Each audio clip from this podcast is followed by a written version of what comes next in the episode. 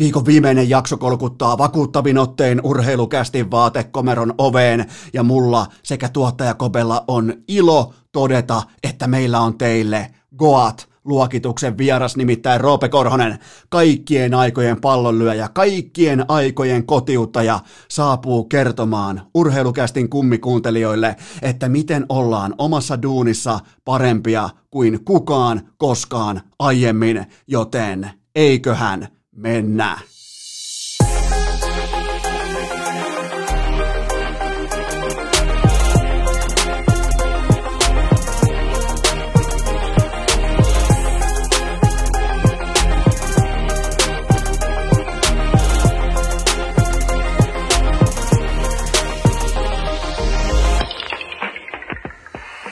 Tervetuloa te kaikki mitä rak rakkahimmat kummikuuntelijat viikon viimeistä kertaa urheilukästin mukaan on torstai 24. päivä syyskuuta ja lienee paikallaan myöntää heti tähän kärkeen ennen kuin astutaan edes kynnyksen yli, että urheilukästin vaatekomerossa on tänä torstai-iltapäivänä erittäin vaikeat olosuhteet, koska kävin tuossa riipaisemassa jälleen, tietsä, vanhana kestävyysjuoksijana, kun on meritoitunut siellä 33 202 juoksijasta viime sunnuntaina Espoon rantamaratonilla. Ei välttämättä sattumaa, ei välttämättä niin mikä tason ylitys. Voi olla myös, että top 10 Suomessa kutsuu, voi olla, että jopa top 5 kutsuu, mutta kävin tekemässä semmoisen, että kyllähän tämä kestävyysjuoksu, että kyllä tämä on Eno Eskon tulevaisuus, että vähän mittailin Bekelen askelrytmiä ja tiheyttä ja pituutta ja kattelin vähän, että minkälainen on tämä, nyt jos eka tulos on vaikka heti 44-43, niin olisiko seuraavasta vaikka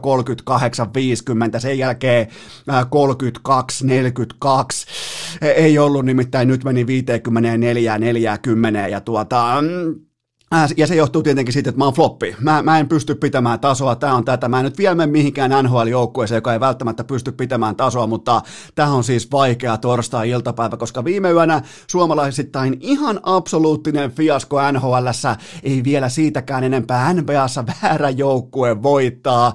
NFLssä kaikki pelaajat on loukkaantuneita, mun oli pakko mennä doping astialle. Ja mä oon nyt ihan täysin vakavissani, koska mulla on yksi nappi mun tietokoneessa, jota mä painan niillä hetkillä, kun pitää saada mielialaa korkeammalle, koska mä tiedän, että se on vähän niin kuin junnuna meni sirkukseen, niin koskaan ei voinut, ties vähän niin kuin, että siellä jonkinnäköistä pellennenää on, voi olla hassut kengät ja perukki päässä, mutta kuitenkaan ei pystynyt junnuna yhtään, kun Sirkus Finlandia tulee Heinolassa Tommolan kentälle, niin yhtään ei kuitenkaan pystynyt ennakoimaan sitä, että mitä se eksaktisti voisi olla, mille sä naurat, minkä kautta sä haet sen ilon takaisin arkeen. Mun nappi mun tietokoneessa on se, että mä menen lukemaan KHL-uutisia ja se ei taaskaan pettänyt. Se ei herra Jumala, se ei petä, koska kaikista maailman ihmisistä, kaikista maailman miljonääreistä, miljardööreistä, kaikista maailman jääkiekko harrastajista, jotka on meritoitunut urallaan jääkiekon saralla vain ja ainoastaan niiltä osin, että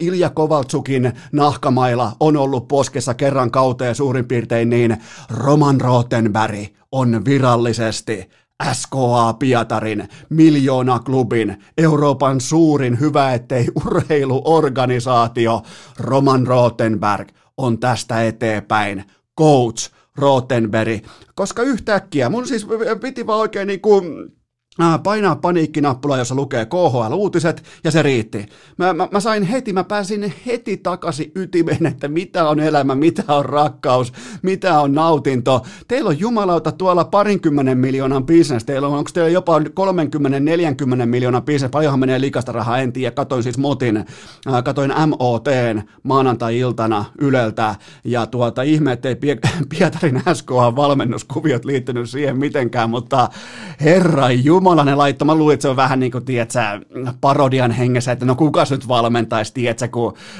Suomessakin vitsaillaan, kun on kaikki muut sivussa, tai niin sitten tulee, että okei, kysykää vaikka Bulmentula apua tai jotain, niin ne keksi siellä ihan vakavissa aikuiset ihmiset päätti, että Roman Rottenberg tulee nyt koutsaamaan SKA Pietaria, jolla kuitenkin pitäisi olla tietynlainen uskottavuuden pienimuotoinen, se voi olla matala liekkinen soihtu kädessä, mikä tuolla organisaatiolla kuitenkin laadullisesti kenties eurooppalaisessa jääkiekossa ja ehkä jopa myös urheilussa on, niin ne laittaa Roman Rottenbergin päävalmentajaksi KHL. Miettikää sitä grindia. Jukka Jalosen piti grindata, voittaa mestaruuksia, vääntää, kääntää, politisoida, olla kummola vanavedessä ja sen piti voittaa, voittaa ja vielä kerran voittaa, jotta se pääsee ihan vähän ohuesti kokeilemaan KHL. Erkka Westerlund, Raimo Summanen, kumppanit Hannu Jortikka, kuusi mestaruutta. Ja yhtäkkiä ovi käy toiseen suuntaan, nämä ukot on siellä tulkona, mutta kuka tulee tilalle, kuka kävelee ihan kylmästi vaan coachin, ko- miettikää, se kävelee coachin koppiin, se katsoo ekaa kertaa elämässä taktiikkataulua, että huu, tämähän on jännä, mutta toisaalta taas, tämä on vähän niin kuin joku varmaan muistaa tuosta muutaman vuoden takaa tämän öö, Somalian tienoille sijoittuneen draama-elokuvan, jossa siis merirosvot ryöstivät laivoja, niin täältä tulee tämä ryöstäjä paikalle laivaan, sitä niin kuin yritetään estää erinäköisiin vesitykein, hyvä ettei aseen, siellä on kaikki moderni teknologia käytössä, silti pystyy jotenkin, jotenkin vääntämään itsensä sinne laivaan sisään kyytiin, ja se menee ilmoittamaan sinne komentosillalle, että I'm the captain now. Roman Rottenbergin ei tarvi edes mennä sinne laivaan mitenkään venkulipelillä sisään, koska se omistaa sen laivan, mutta silti se joutuu uskottavuuden nimissä ryöstämään sen koko laivan, jolla nyt kuitenkin oli edes vähän jalansia, kun puhutaan uskottavista jääkiekkoklubeista puhutaan. Ja totta kai jokainen voi asettaa KHL mihin, mihin uskottavuusluokkaan haluaa, mutta kyllä tämä oli pitkästä aikaa, tämä oli hauskinta, koska meidän nyt on pakko, hei, ja urheilukästi on eturintamassa, meidän on pakko tästä eteenpäin puhutella Roman Rottenbergia tittelillä Coach Rottenberg. Tämä pitää muistaa. Mä yritän pitää tästä kiinni koko urheilukästin tämän kauden, että jos puhutaan Rottenbergistä, niin kyllä siihen laitetaan Coach, koska se on nyt ansaittu. Hän on virallisesti ollut penkin takana. Miettikää, aloittaa valmennusuransa. Ei ole koskaan coachannut la... Niin, en mäkään jos vittu on miljardööri, niin en mäkään menisi mitään junnujoukkuetta valmentamaan, mutta ihan kylmästi aloittaa vaan KHLn suurimmasta joukkueesta, koska tuossa on sitten taas, tuossa on se ongelma nyt coach Rottenbergillä, että seuraava askel on NHL. Miettikää, jos tuosta pitää kehittyä, pitää käydä laittaa toistot sisään jossain paikallisella vierumäellä, niin tuosta seuraava kehitysaskel ja niin kuin headhunting askel, se on NHL. Miettikää, miettikää, yhtäkkiä vaan tulee äijä ja ilmoittaa, että mä oon huipulla ja kukaan ei voi sanoa mitään, koska se on virallista. Se on huipulla, joten KHL jälleen kerran pystyy jotenkin ylittämään mun jopa villeimmätkin odotukset, koska mun fokus oli jossain koronassa ja siinä, että joku torpedo tai lokomotiv-kumppanit, siellä on 30 koronatartuntaa per joukkue, niin tämä silti tuli shokkina, että kaivetaan Roman Rottenberg valmentamaan Pietarin SKAta, ja mähän ounastelin teille ennen KHL-kauden alkua, varmaan viikko pari ennen kauden alkua, että, että nyt vaan niinku krakaa löysälle, että valmistaudutaan siihen armottomaan perseilyyn, mutta me ollaan saatu nauttia tästä KHLstä vasta suurin piirtein kolmisen viikkoa. Ja, ja tämä on nyt jo, jos tuolla niin keskijakauma käyrä menee, tai se menee, toi viiva menee tuossa suorana, niin me, meillä, me ollaan jo tällä hetkellä vihreällä. Nyt voi vaikka kuinka kuva, äh, kuivaa jääkiekkoa, kuivaa arkisuorittamista olla luvassa, niin mehän ollaan siis viihdepoliittisesti saatu KHLstä jo ihan älytön materiaali irti. Ja tämähän siis, nythän Roman coach Rottenbergillä on tavallaan myös urheilukästi reppuselässä, koska se tuli pelastaa tämän alkujuonnon, se tuli pelastaa tämän alkusegmentin, koska mä olin ihan aseeton. Mä kävin juokseen kympin, ei mihinkään. Suomipojat viime yönä aivan, aivan päin persettä NHLssä. Mä mietin, että miten tästä pelastaudutaan, mikä on mun, nyt kun mennään taas sinne laivalle, isolle jättimäiselle jahdille, niin mikä on mun pelastusvene. Niin sieltä kuule sellaisella vanhalla vinssipumpulla pumppaa Rottenberg, tämä coach Rottenberg, äh, anteeksi äh, tittelimuoto, äh, pumppaa ton pelastuslautan, heittää sen mulle siihen eteen ja mä uin sinne Rottenbergien, coach Rottenberg, koko ajan jumalauta, itse lanseerattu säännöstö ja tituleeraus. Se on vähän, jos joku vaikka ostaa itselleen vuorineuvostittelin, se pitää muistaa aina mainita. Joten coach Rottenberg ehdottomasti tämän torstai-iltapäivän tarinan, siis viimeisen päälle huippuvalmentaja, laittanut ne pitkäkestoiset toistot sisään junnusta asti, valmentajatutkinto, verkostoituminen, kaikki, hing- vääntäminen, opiskelu, pettymykset, takaiskut, odottaminen, maltti, kaikki. Tai sit sä oot vaan miljardööri. Miettikää, miten aina sanotaan, että raha ei niinku ratkaise kaikkea, mutta kyllähän se ihan kaikkea se ratkaisee. Kattokaa nyt, siellä on Roma Rotenberg on penkin takana. Joten tota, ja miettikää vielä sitä tätä koronahetkeä tällä hetkellä. Otetaan vielä viimeinen asia KHLstä. Ja siis tämä ei ole tämä sirkus, onneksi ei ole poistumassa kaupungista. Tätä on sitten joka, joka saatana viikko luvassa äh, coach Rotenbergin johdolla, joten me voidaan olla siitä varmoja, että sirkus ei karkaa niin kuin aikoinaan Heilonan Tommolan hiekkakentältä. Mutta miettikääpä tätä nämä samat toimijat, samat päättäjät, ne mouhos suurin piirtein tuossa maaliskuun puolivälissä, maaliskuun alussa, alkumetreillä, että heillä on kaikki osaaminen onnistuneen playoff-kevään läpiviemiseksi. Ihan, ihan oikein. Tämä ei ole mikään vitsi. Siis nehän heitti, ne heitti sekä suuttu jokereille, että jokerit siivotaan sivuun, ja me ollaan nyt suuttuneita jokereille, koska ne luovuttaa kauden kesken. Nehän uhmas ja mouhos, että meillä on kaikki ydinosaaminen. Meillä ei ole minkäännäköistä ongelmaa koronan kanssa. Me tietää tasan tarkkaan, mitä me tehdään. Ja nyt mennään syyskuussa, on 24. päivä, on torstai. Ja toi on siis, siellä vetää pellennenä päähän, ja siellä on perukkia tukassa, ja pitkiä pellen kenkiä jalassa, kun siis koko ajan sirkuksesta vaan pukkaa uutta ohjelma, hevonen juoksee ympyrää, Rottenberg ratsastaa, coach Rottenberg ratsastaa sillä, joten nyt on melkein pakko siirtyä NHLään. Stanley Cupin finaalit, ottelu numero kolme.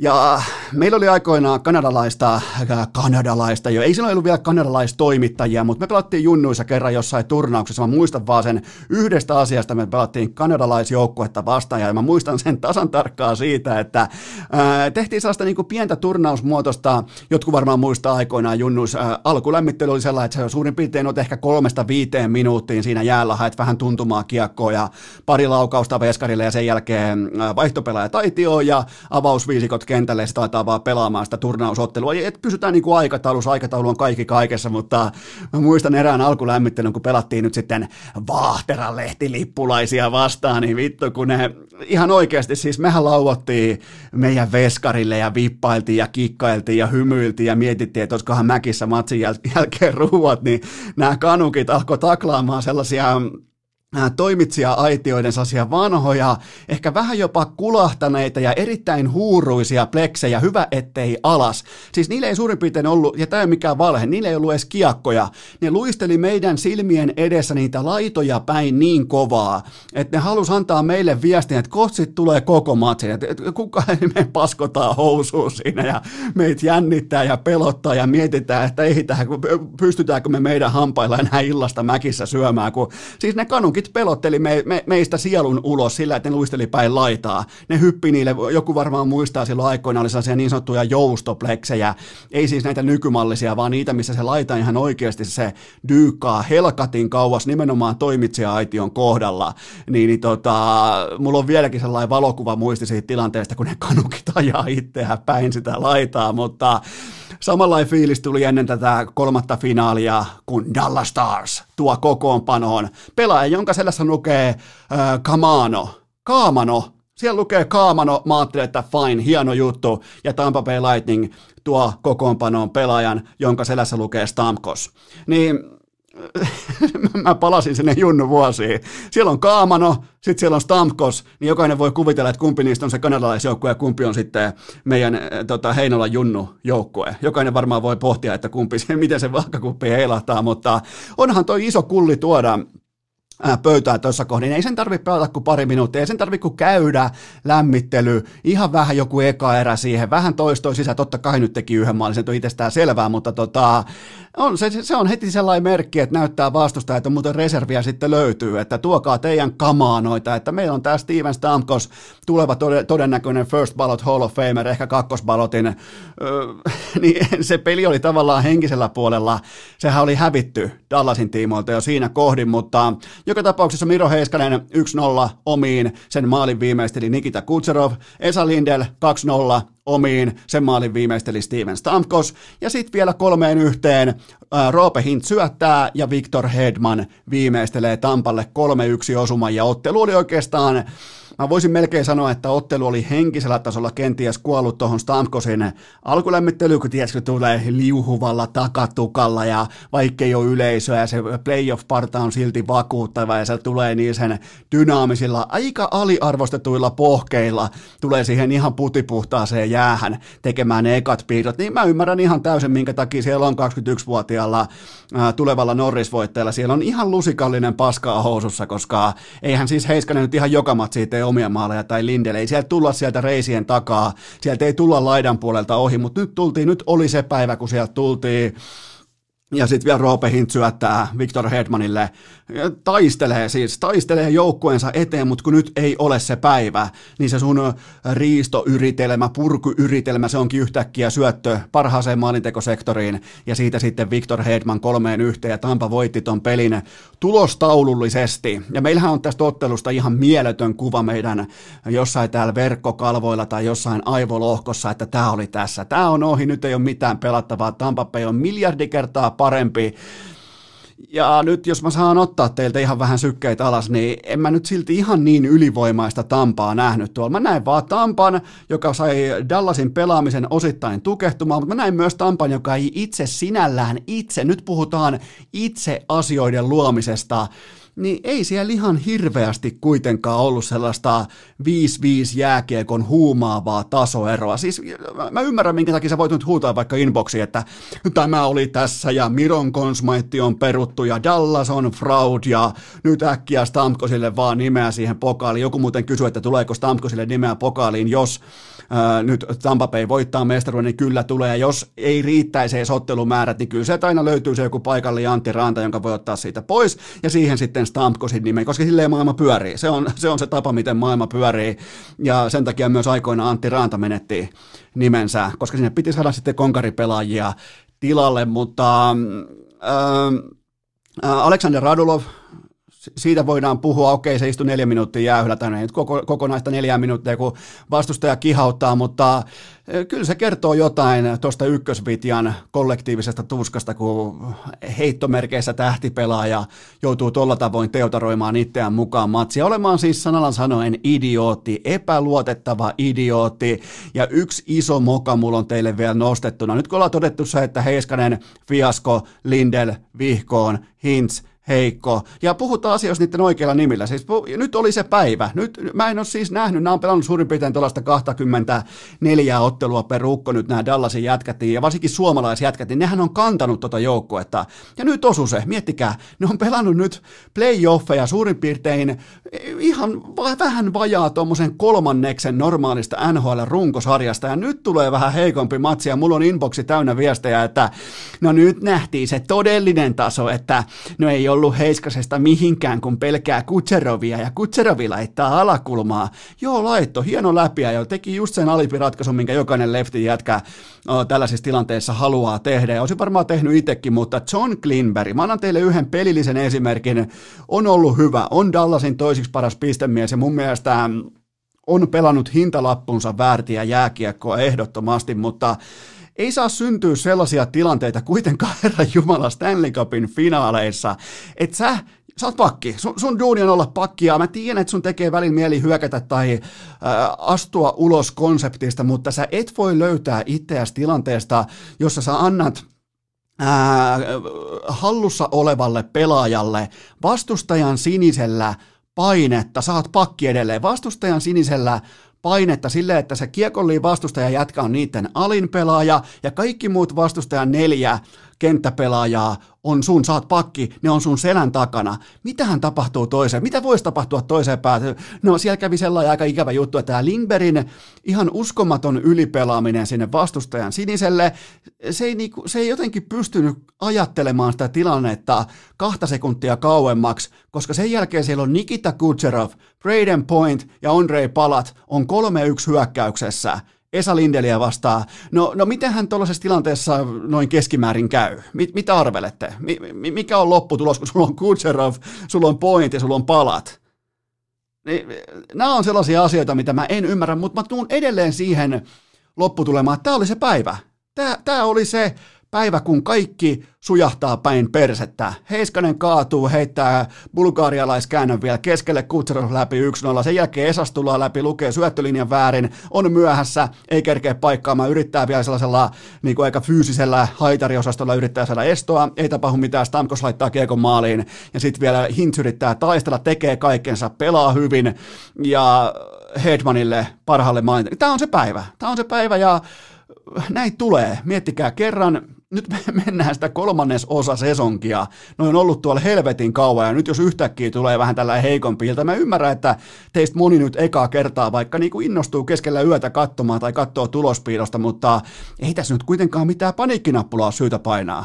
Ei siis, tämä, oli, tämä matsi päättyi 5-2. Molemmat tuotti noin vähän reilu kaksi ja puoli maalia. Maali odottamaan. Tampa otti siinä ihan hiuksen hienon edun itselleen maali odottamassa. Siis tämä on hyvin tasaista, aika pitkässä juoksussa laadukasta jääkiekkoa, jossa nyt Dallasilla kaikki lähti kohti etelää. Ja Tampan parhaat pelaajat, ketä ne on? Kutserov, Palat, Point, ne, ne, ne rankasee näistä paikoista. Mä en nyt ota vertailuun ketään Dallasin poita, jotka ei rankase. Niitä ei tarvi enää viedä persen mankelin läpi ainakaan kuudetta kertaa nyt tähän viikkoon. No mä nyt vain se vaita Tyler Segin on aivan sysipaska, siis aivan järkyttävän paska tällä hetkellä, mutta ei kuitenkaan mennä sinne. Mulla on nimittäin teille nyt urheilukästin mm, äärimmäisen paljon kehuja, uskottavuutta ja ennen kaikkea jopa niin kuin siteerauksia herättänyt MVP-barometri.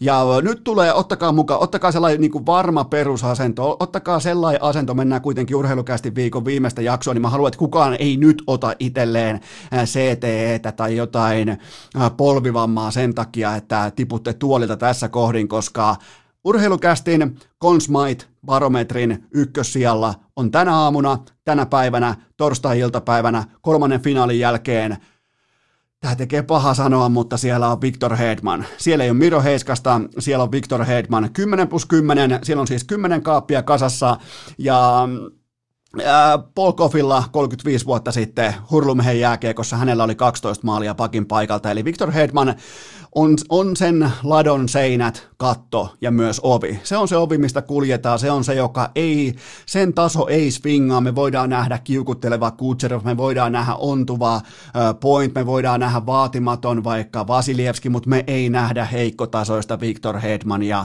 ikinä tuolla kaukalossa 10 plus 10, 20 tehopistettä ja puoli nöyrä playoffeihin plus 17. Nyt se jos se, no minä en täällä isoäidin kellarissa, me täällä Excel-nörttipiireissä me emme arvosta, plus eh, ihan sama arvostatko vai ei, se on ollut vielä viitta vastaan 17 kertaa enemmän jäällä Tampan tehdessä maalin kuin vastustajan tehdessä maalin. Ihan sama arvostatko vai ei. Se on ollut 17 kertaa enemmän siellä jäällä näissä spliteissä. Ja, ja sä voit etsiä niitä sun syitä mistä tahansa Excel-taulukon öö, jostain jakokulman sivulausekkeesta, mutta fakta on se, että toi jätkä on ihan täys eläin, toi on ihan täyttä dominointia ja toi tällä hetkellä sekä nollaa vastustajan. No mä en viitti sanoa parhaat pelaajat, koska nämä saatat vastustajan eniten pelaavat pelaajat Vastustajan eniten ilman näyttöjä pelaavat pelaajat, äh, Hedman laittaa ne, ja ne on, siis, ne on siellä kauniisti viikattuna, rintatasku, ihan kuin joku kau, jossain äh, kummisedässä, Vito Corleonella on hienosti laitettu kukka rintataskuun, niin samalla tavalla nämä Dallasin ykköspelaajat, ne on siellä Hedmanin rintataskussa tällä hetkellä. Kolmeen finaalipeliin viisi tehopistettä ja dominoiva voima. Joka ikinen ilta kentän paras pelaaja, ja se on, se on vaan vahvistunut tämä näkemys nyt playoffien kulkiessa eteenpäin. Toi on se äijä, jonka kautta toi joukkueen pelaaminen joko elää tai kuolee. Ja toi on nimenomaan se, että se taso on niin jumalattoman korkealla. Nytkin nähtiin vaikka, oliko Gurianovi läpi, Hedman, mailapeitto, esto, hyvä laadukas puolustuspelaaminen, ja oliko heti tämän perään oikeastaan pari minuuttia Heiskanen kaatuminen, sen jälkeen Kutserov vastaava tilanne läpi jo ja pommivarma maali. Niin Hedman, Hedman tekee asioita, joilla tuo joukkue voittaa. Siitä syystä hän on mun MVP-barometrin ykkössijalla tällä hetkellä. Siellä kaksi Miro Heiskanen, piste per pelipakki, 24 matsia, 24 paunaa finaaleissa 1 plus 1 ja ei, ei ole dominoiva voima ollut, ei, ei voi nostaa kärkeä, mutta ilman Heiskasta niin Dallas olisi suurin piirtein tällä hetkellä olisi, mä veikkaan, että ne olisi just nyt, mennään hetkinen torstai-iltapäivä, mä luulen, että ne olisi Cancunissa, Meksikossa, just joku kiva drinkki karanteenihotellissa siten, että ei ole mitään tartuntavaaroja, siinä on varattu surfilaudat, vesiskootterit, kalastusalukset, niin siellä olisi Dallas Stars ilman Miro Heiskasta. Siellä kolme Nikita Kutserov 22 peli 30 täkyä playoffien pistekärkiä. Finaaleissa kolmeen peliin neljä merkintää. Vaikka on ollut kiukuttelu, ollut vähän hakemista, ollut vähän etsimistä, ihan kuin jotain pikkuvammaakin, mutta absoluuttinen supertähden taito on absoluuttista supertähden taitoa. Me nähdään sitä joka ikinen ilta, kun me laitetaan 03 telkkari päälle. Okei, toi 86, vaikka sillä olisi vaikea ilta, niin se on silti aivan saatanan hyvä.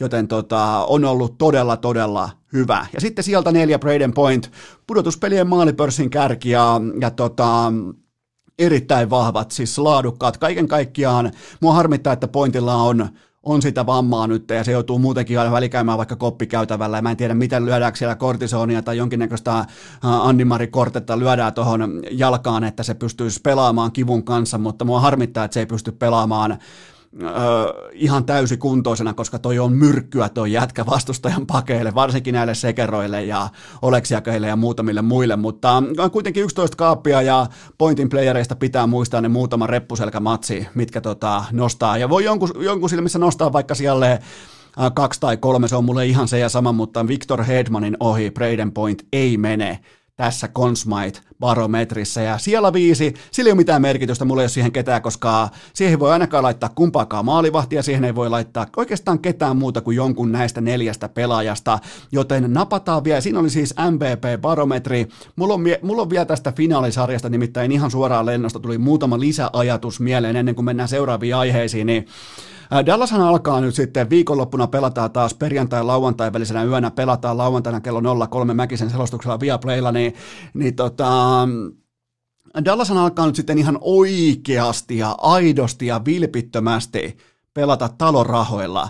Ja nyt kun tämä mestaruus on kuulutettu jossain Floridan osavaltion keskuskirkon mäellä jo kertaalleen kenties kahdesti, niin mikäs tuossa lähtee pelaamaan jääkiekkoa, koska Tampa tavallaan noilla supertähdillä, tuolla sulamisen kulttuurilla, niin mä voisin melkein kuvitella, että se painelasti, se taakka, se henkinen taakka, että mitä jos, niin se on helvetin kova tossa kopissa, kun taas Dallas Dallasilla ei ollut tonne kuplaa lähdettäessä, ei kauteen lähdettäessä, ei missään vaiheessa minkäännäköisiä paineita menestymisen tiimoilta, joten nyt pelataan ihan oikeasti talon rahoilla, ja mä näen, että Dallas pystyy suhtautumaan tähän tilanteeseen melko lailla aikuismaisesti ja rauhallisesti, kun taas Tampa jo kenties aistii, ehkä pystyy jopa haistamaankin Stanley Cupin läsnäolon. Ja muistakaa kuitenkin, että Dallas taas, joka siis pelaa talon rahoilla, se on tässä tilanteessa, se on vain yksi kaksi finaalisarjaa tappiolla Stanley Cupin finaaleissa. Se on tässä tilanteessa, vaikka sen ykkösveskari on katsomossa tai jopa jo kotona, en tiedä. Askissa on 11-vuotinen kakkosveska kautta kehäraakki. Sen 23 kenttäpelaajasta yhteensä viisi on 5 vastaan 5 pelissä plussalla näissä pudotuspeleissä. Mä, mä, siis vain viisi pelaajaa on päässyt vihreälle lukemalle näissä playereissa. Ne on silti finaaleissa, ne on silti ottanut jo yhden finaalin itselleen. Ja sitten vielä sellainen pointti, että äh, Dallas Starsin pistepörssiä johtaa 21-vuotias puolustaja, joka on myös ainoa piste per peli pelaaja tuossa joukkueessa. Sen ei pitäisi olla mitenkään mahdollista että 21-vuotias puolustaja johtaa ihan ylivoimaisesti Stanley Cup-finalistin pistepörssiä. Älkää tulko selittämään mitään varianssia tai mitään, siis toi on ihan käsittämätöntä, toi on häpeäksi kaikille muille Dallasin pelaajille, paitsi ehkä John Klimberille, mutta tota, sitten on vielä totta kai sekin pointti, että joukkueen kallein pelaaja ja ykkössentteri Tyler Segin on tehnyt 23 peliin kaksi maalia. Vertailun vuoksi vaikka Steven Stamkos on pelannut kaksi minuuttia ja se on vain yhden maalimerkinnän Seginiä jäljessä. Miettikää, yhden yksittäisen kihauksen verran Seginiä jäljessä on ollut kaksi minuuttia kentällä. Ja viidellä viittä vastaan pelaamisessa Dallas on laukausmäärissä kuudesta, äh, siellä 16 kaikista 24 playoff-joukkueesta. Esimerkiksi vaikka Florida Panthers pelasi ne matsit paremmin viidellä viittä vastaan mitä Dallas.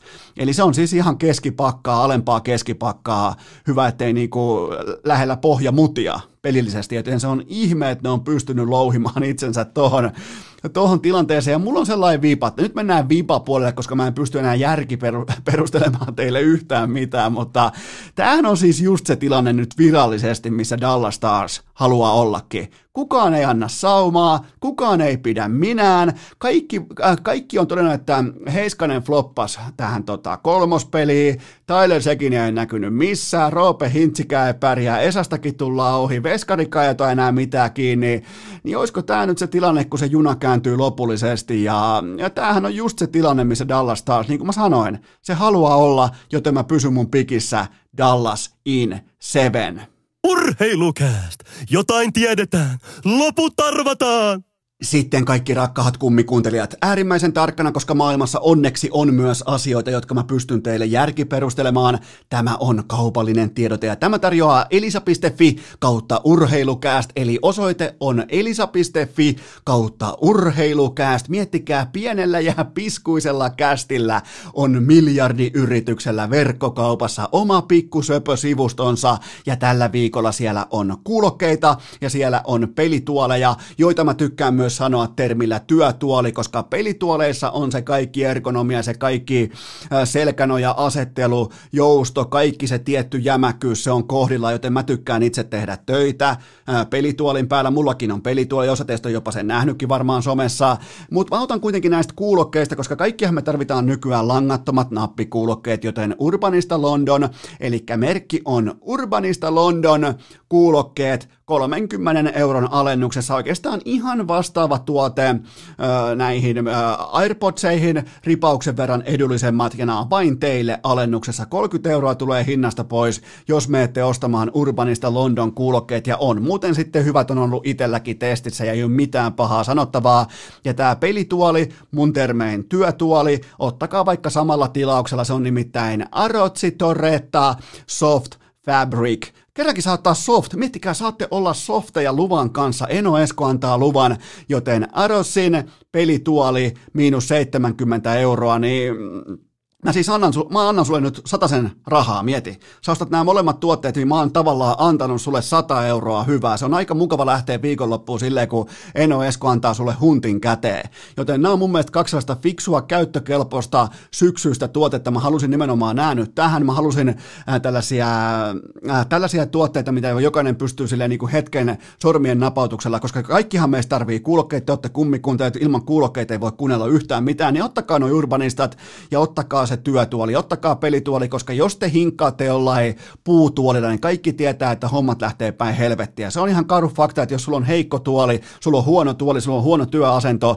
niin se hintalappu ei tule ensi viikolla, se ei tule ensi kuussa, se voi tulla vuosien päästä ja se hintalappu on sitten selkäkipu, se on niskakipu, se on äärimmäisen raskas kannettavaksi, joten panosta siihen tuoliin ihan samalla tavalla, kun sä panostat vaikka äh, nukkumasänkyyn ja näin poispäin, sä panostat telkkariin, mutta kaikki mitä pitää löytää liittyen elektroniikkaan, niin elisa.fi tai kaksi nää tuotetta, joissa on siis yhteensä huntti hyvää, niin ne löytyy osoitteesta. Menkää oikein katsomaan, menkää, ollaan hei porukalla ylpeitä, menkää osoitteeseen elisa.fi kautta urheilukääst, otetaan vielä uudestaan elisa.fi kautta urheilukääst. Siellä on kaksi loistavaa tuotetta, menkää hakemaan ne pois, ette varmasti pety. Muistakaa, että molempiin jopa 36 kuukautta maksuaikaa ilman minkään näköisiä lisäkuluja, joten nyt kaikki kummimainostajan sivulle elisa.fi kautta urheilukääst.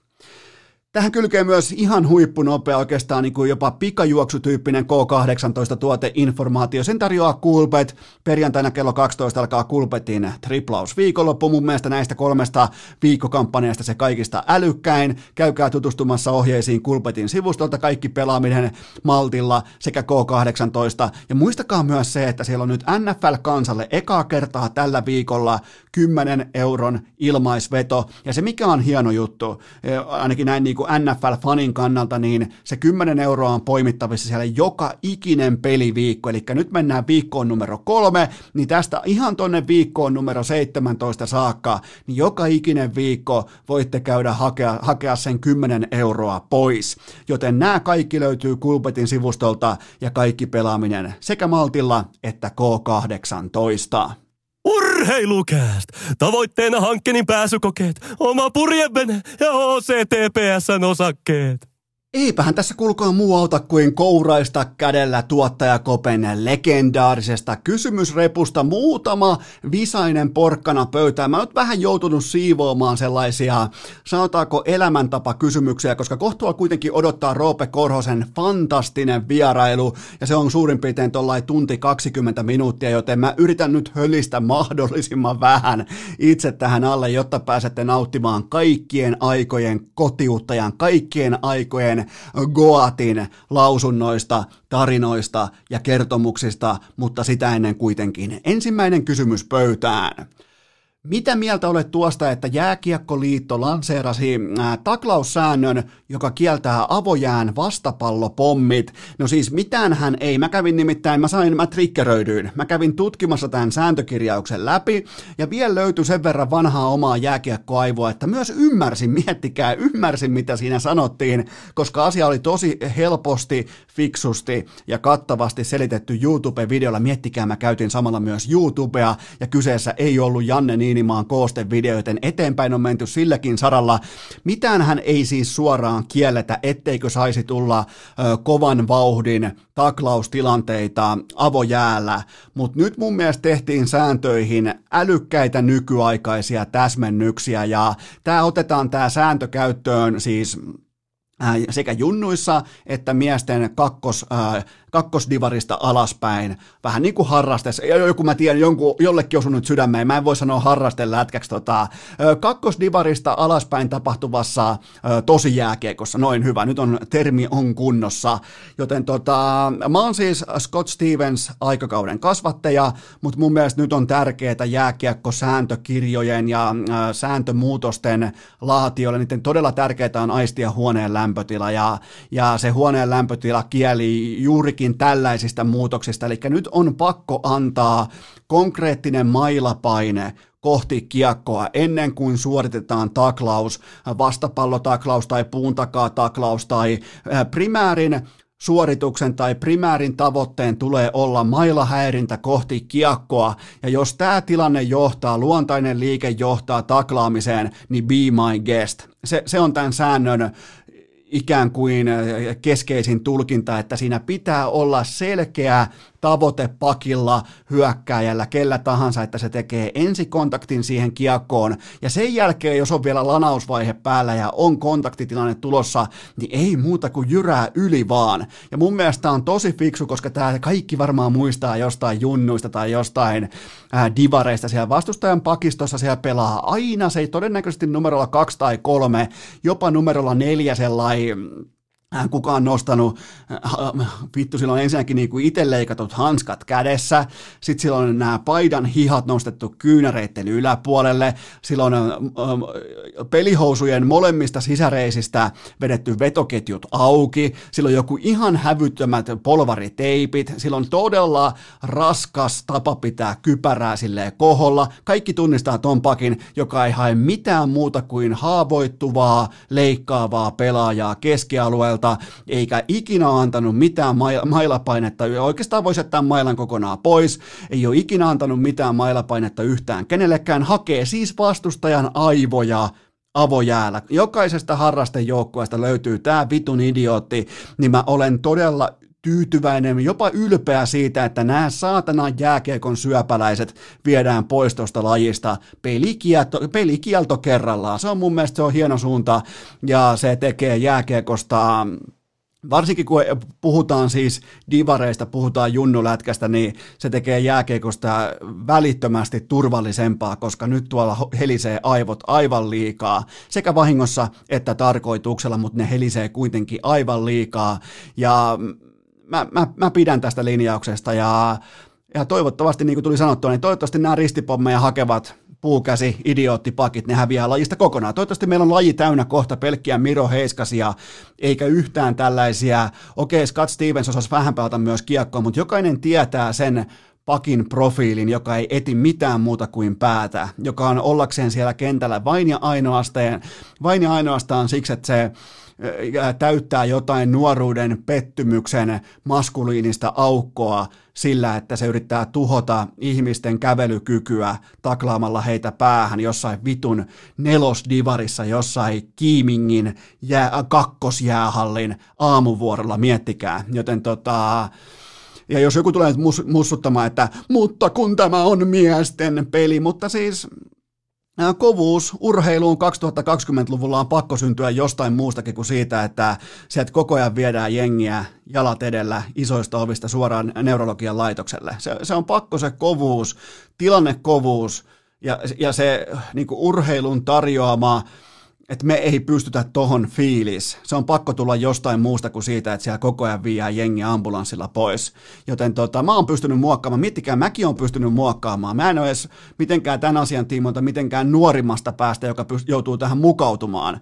Niin tota, jopa mäkin on pystynyt muokkaa, muokkaamaan mun ajattelua liittyen tähän asiaan, joten kyllä säkin pystyt siihen.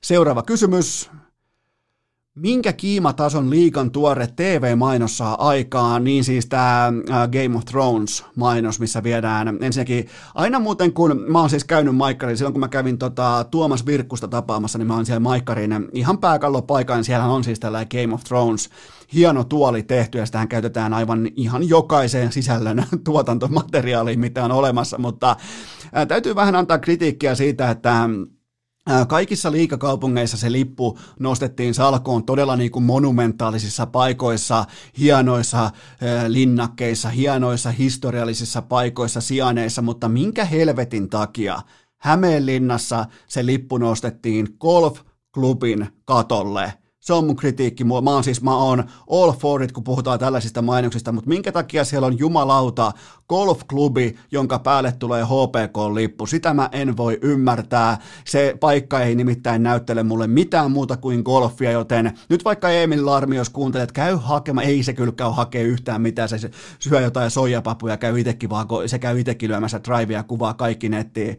Ei, se ei ole, nyt, se ei ole avustava käsi nyt tähän keisiin, mutta jonkun pitää nyt hakea sieltä golfklubin päältä se HPK-lippu pois ja viedä vaikka sinne ihan oikean Hämeen linnan päälle se. Seuraava kysymys. Hakametsä jäässä 25 mainosta, karkasiko näpistä vai onko ihan linjassa? No, no jopa siis mullekin saakka kantautui tästä jonkinnäköinen meteli ja mökötys taas. Jostain niin kuin lähti liikkeelle varmaan jostain 21 hengen Twitter-kellarista tämä tällainen suuri ja paha meteli, mutta siellä on kaksi seuraa ja nyt on pandemia ja nyt otetaan kaikki liikevaihto vastaan, mitä saadaan. Ei tässä ole mitään sen kummosempaa ja miettikääpä nyt semmoista skenaariota, että ja tämä olisi muuten melkein jopa nykyresursseilla kaiken lisäksi vielä mahdollinen. Miettikää, että Oulun kärpillä olisi kaksi joukkuetta, joten se jää olisi myytynä tuplana molemmille joukkueille, joten Juha Junnon dynastian aikana olisi kuultu sieltä mainosmyynnin erikoiskomerosta, sieltä olisi kuultu ei kolminkertainen, vaan kuusinkertainen eläköön huuto. Miettikää, silloin jos Junnon olisi päästänyt irti tälle, että on kaksi joukkuetta myytävänä samalle jäälle, niin siinä ei olisi, tar- siinä ei olisi tarvinnut tyhjää jäätä katella, joten Tampereella sykkeet alas, te ette ole mikään jääkiekon mekka, se, se jää myydään ihan samalla tavalla, se liikevaihto määrää, teillä on kaksi fiksua organisaatiota, jotka on molemmat menossa eteenpäin, joten keksikää kiukku jostain muualta, se ei ole siinä. Mä oon jopa vähän kateellinen Hakametsä jäällä, siinä on myyntioperaatio mennyt tosi hyvin, koska myyminen just nyt syksyllä 2020 ei ole mikään itsestäänselvyys suomalaisessa urheilussa. Mä nostan sille hattua, että pystytään tekemään hyvää, laadukasta myyntityötä. Ja mun oma suosikki tuosta Hakametsän jään mainoskuvastosta on ehdottomasti kotipizzan logo, joka on käännetty P-pisteen päälle niin, että se on vähän niin kuin laukomissuuntaan jo valmiiksi, että tuosta kotipizzan logolta, kun ammu tyyveillä kohti siitä etuylästä, niin varmasti sujahtaa. Vähän niin kuin special opera siihen kivasti ylähyllylle, niin, niin se on mun oma suosikki, ja mä, mä oon siis, mä oon ehdottomasti Hakametsän jäämainonnan kannalla. Seuraava kysymys. Mestis käyntiin tänään. Mitä aiot seurata? No kyllähän niinku suurimman niin kuin jos mietitään, tehdä sama oikein niin urheilukästi mestisennakko ja kaikkihan kulminoituu siihen, että mikä on Iisalmen pelikarhujen päävalmentaja Niko Härkösen tyylikirja, koska tällä hetkellä on mullet, siellä on viikset ja siellä on kulahtaneet vaatteet. Ja mä en ole välttämättä nähnyt ihan prime-vuosien Pasi Räsäsen jälkeen mitään kauniimpaa suomalaisessa jääkiekossa, joten jos tulee vielä, jos Härkönen tulee, vahvistakaa mulle tämä Iisalmesta, jos joku sattuu urheilukästiä kuuntelemaan, niin jos Härkönen ajaa vielä ton luukin päälle, lava-autolla hallille, niin mun mielestä pokaali voidaan siis himoittuja kaiken määrittelevä Mestiksen todella arvostetun jääkiekkoliigan voittaja SM-liigaa ja ai että mitkä jättimäiset panokset, mutta mun mielestä pokaali voidaan jakaa jo tässä vaiheessa, mikäli Härkönen ajaa lava-autolla, koska siinä täsmää sitten, kun katsoisi jotain NFL-matsin, ei, ei edes NFL, vai otetaan vaikka joku äh, kollege lauantai Alabama vastaan Auburn Iron Bowlissa, niin tota, siellä nämä automainokset, niin Härkönen on ihan kuin sieltä, ja mä, mä, oon, niin kuin, mä oon isosti nyt Härkösen kelkassa, joten watch out nimittäin, Iisalmen pelikarhut tulee olemaan tämän kauden yllättäjä. Ihan pelkästään Niko Härkösen tyylikirja, niin nyt ei tarvitse katsoa pelikirjaa, se on alisteinen tyylikirjalle, ja tollas väkällä mennään todella, todella pitkälle, ja Härkösen talentti on muutenkin melko hyvin kätkettyä, nimittäin valmentanut Kroatiassa, Itävallassa, Keuruulla, mutta mutta nyt vasta sitten Iisalmessa lopullinen läpimurto kirkkaisiin valoihin, joten Iisalmen pelikarhut in four. Seuraava kysymys. Miten merkittävän askeleen kohti uskottavuutta Chicago Bulls otti Billy äh, Donovanin pestaamisen myötä? Miten tämä vaikuttaa Lauri Markkasen uraan? Öö, Tämä on ihan sama kuin sä vaihtaisit jääkiekossa vaikkapa Kalle Kaskisen Jukka Jaloseen ihan yhtäkkiä sä vaan heräät, sä oot ton joukkueen fani, se on sun jääkiekkojoukkue, sä heräät aamulla, sulla on ollut siinä aikaisemmin Kalle, Kalle Kaskinen, sulla on maitomaassa, sun johtoportaas on ollut Santtu, ei Santtu Silvenoinen, vaan Santtu Jokinen. Okei, siellä on ollut myös Santtu Silvenoinen mediapäällikkönä, ja sä heräät yhteen kauniiseen aamuun, linnut laulaa, aurinko nousee, äh, sulla on Wilsonit kupissa ja loistava vaikka Lidlin toi sydänsämpylä täydellisesti tehtynä, ja sen jälkeen, jos sä saat uutisen, että sulla on Jukka Jalonen päävalmentajana, niin tää on ihan vastaava tilanne. Siis mä olin ihan sokissa. Mä en, mä en olisi ikinä voinut kuvitellakaan, että Chicago Bulls nykyrekordillaan, nyky työstandardillaan, nykyuskottavuudellaan pystyy edes soittamaan Donovanille. Puhumattakaan, että saisi sen kokoukseen, saisi sen haastatteluun, saisi sen ö, työtapaamiseen, saisi sen siihen etäisyyden, että voidaan lirkutella – Herran Jumala, mä olin siis ihan täysin sokissa, koska tämä on kuumin nimi. Mä uskallan jopa sanoa, että tämä on kuumin nimi tällä hetkellä, joka on saatavilla ammattikoripallossa, joten Chicago Bulls kävi hakemassa Billy Donovania ja tämä vaati sulattelua ja, ja tuota, tuli lähetettyä jopa Coach Palotiellekin jonkinnäköinen sellainen ilopissan tuoksuinen viesti keskellä yötä, että katoitko, että mitä herra Jumala. Ja Donovan siis aivan fantastista, jopa vuoden valmentajatason työtä jälleen kerran Thunderissa, eli Oklahoma City Thunderissa ja mä annan teille esimerkin. Tanderille annettiin ennen, kauden alkua, siis puhtaasti analytiikan puolelta annettiin kivikovassa lännessä, annettiin 0,5 prosenttia, e, eli tota, 0,5 prosenttia sille, että ne saavuttaa playoff-paikan. Ja se ei ole siis mitään. Ne, jos, jos se olisi 1 prosentti, niin tota, niin se olisi kerran sadasta, ja nyt kun se on 0,5 prosenttia, niin jokainen osaa laskea, että sinne ei niin kuin ihan joka kerta sinne silloin ei mennä näistä jaoista, niin sinne ne vaan paino sisälle playereihin, ja eikä vain playereihin, vaan ne vei lopulta seiskapeliin saakka Houstonia mittavaa ennakkosuosikkia vastaan, ja oli siinäkin ottelusarjassa siis valmennuksellisesti totta kai parempi joukkue, ja valmennus on ainoa syy, minkä takia ne pysty pärjäämään parempia vastaan jatkuvasti, ja mä oon siis, mä oon todella yllättynyt tästä, ja, ja Thunderissa Donovan laitto pöytää kaiken draaman keskellä. Miettikää, no okei, mä, no lähdetään vaikka sieltä James Hardenin niin kuin poistumisesta. Okei, se, sinällään se ei tähän liity, mutta Thunderin lähivuosien draamahan on ihan uskomatonta. On James Harden ja Kevin Durant ja Russell Westbrook ja tulee CP3, äh, käy Paul George, kaikkea tätä, playoff Mikki Hiiri, playoff P, niin tota, tästä kaikesta draamasta ja vaihdannasta huolimatta viimeiseen viiteen kauteen 243 voittoa ja ainoastaan 157 tappiota. Ja joka ikinen kausi playareihin, siis keskellä hullun myllysirkusta, jossa omistusporras on äärimmäisen pihinen, haluaa, ne ei halua maksaa maksiumeja, ne ei halua maksaa siis, ää, ne ei tietenkään halua mennä luksusverolle, ne ei halua mitään tällaista, joten kivikovassa lännessä ihan uskomattoman kova suoritus ja kaksinkertainen kollegemestari, mä itse asiassa muistankin nämä mestaruudet aikoinaan Floridassa, tuli silloin, oli muun muassa vaikka Joakim Noahia ja olisiko ollut jopa Al Horfordi silloin Gatorsin paidassa. Kuka se takamies oli? Se oli kanssa, hmm, kuka se oli, mä vaan muistan,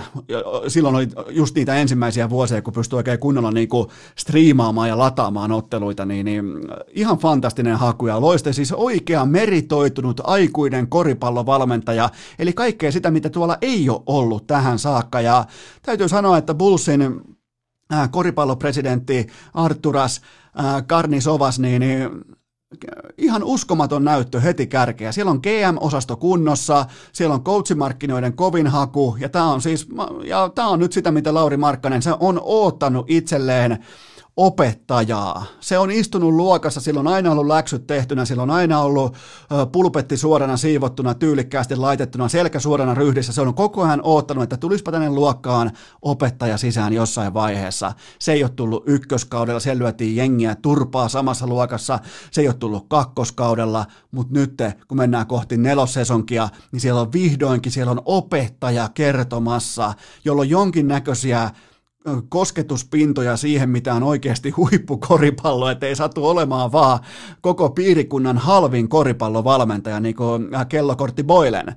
Joten tämä on ihan, mä oon, mä oon siis, mä oon todella onnellinen Lauri Markkasen puolesta, että hän saa melkein parhaan coachin tohon tilanteeseen, mikä voi ylipäätään, siis vapaana olevista, mikä voi tulla. Miettikää, Sä oot ollut selkä suorana pulpetissa, nöyränä miehenä, nöyränä poikana, ja nyt vihdoin, kun mennään nelosluokalle, niin sä saat myös opettajan mukaan.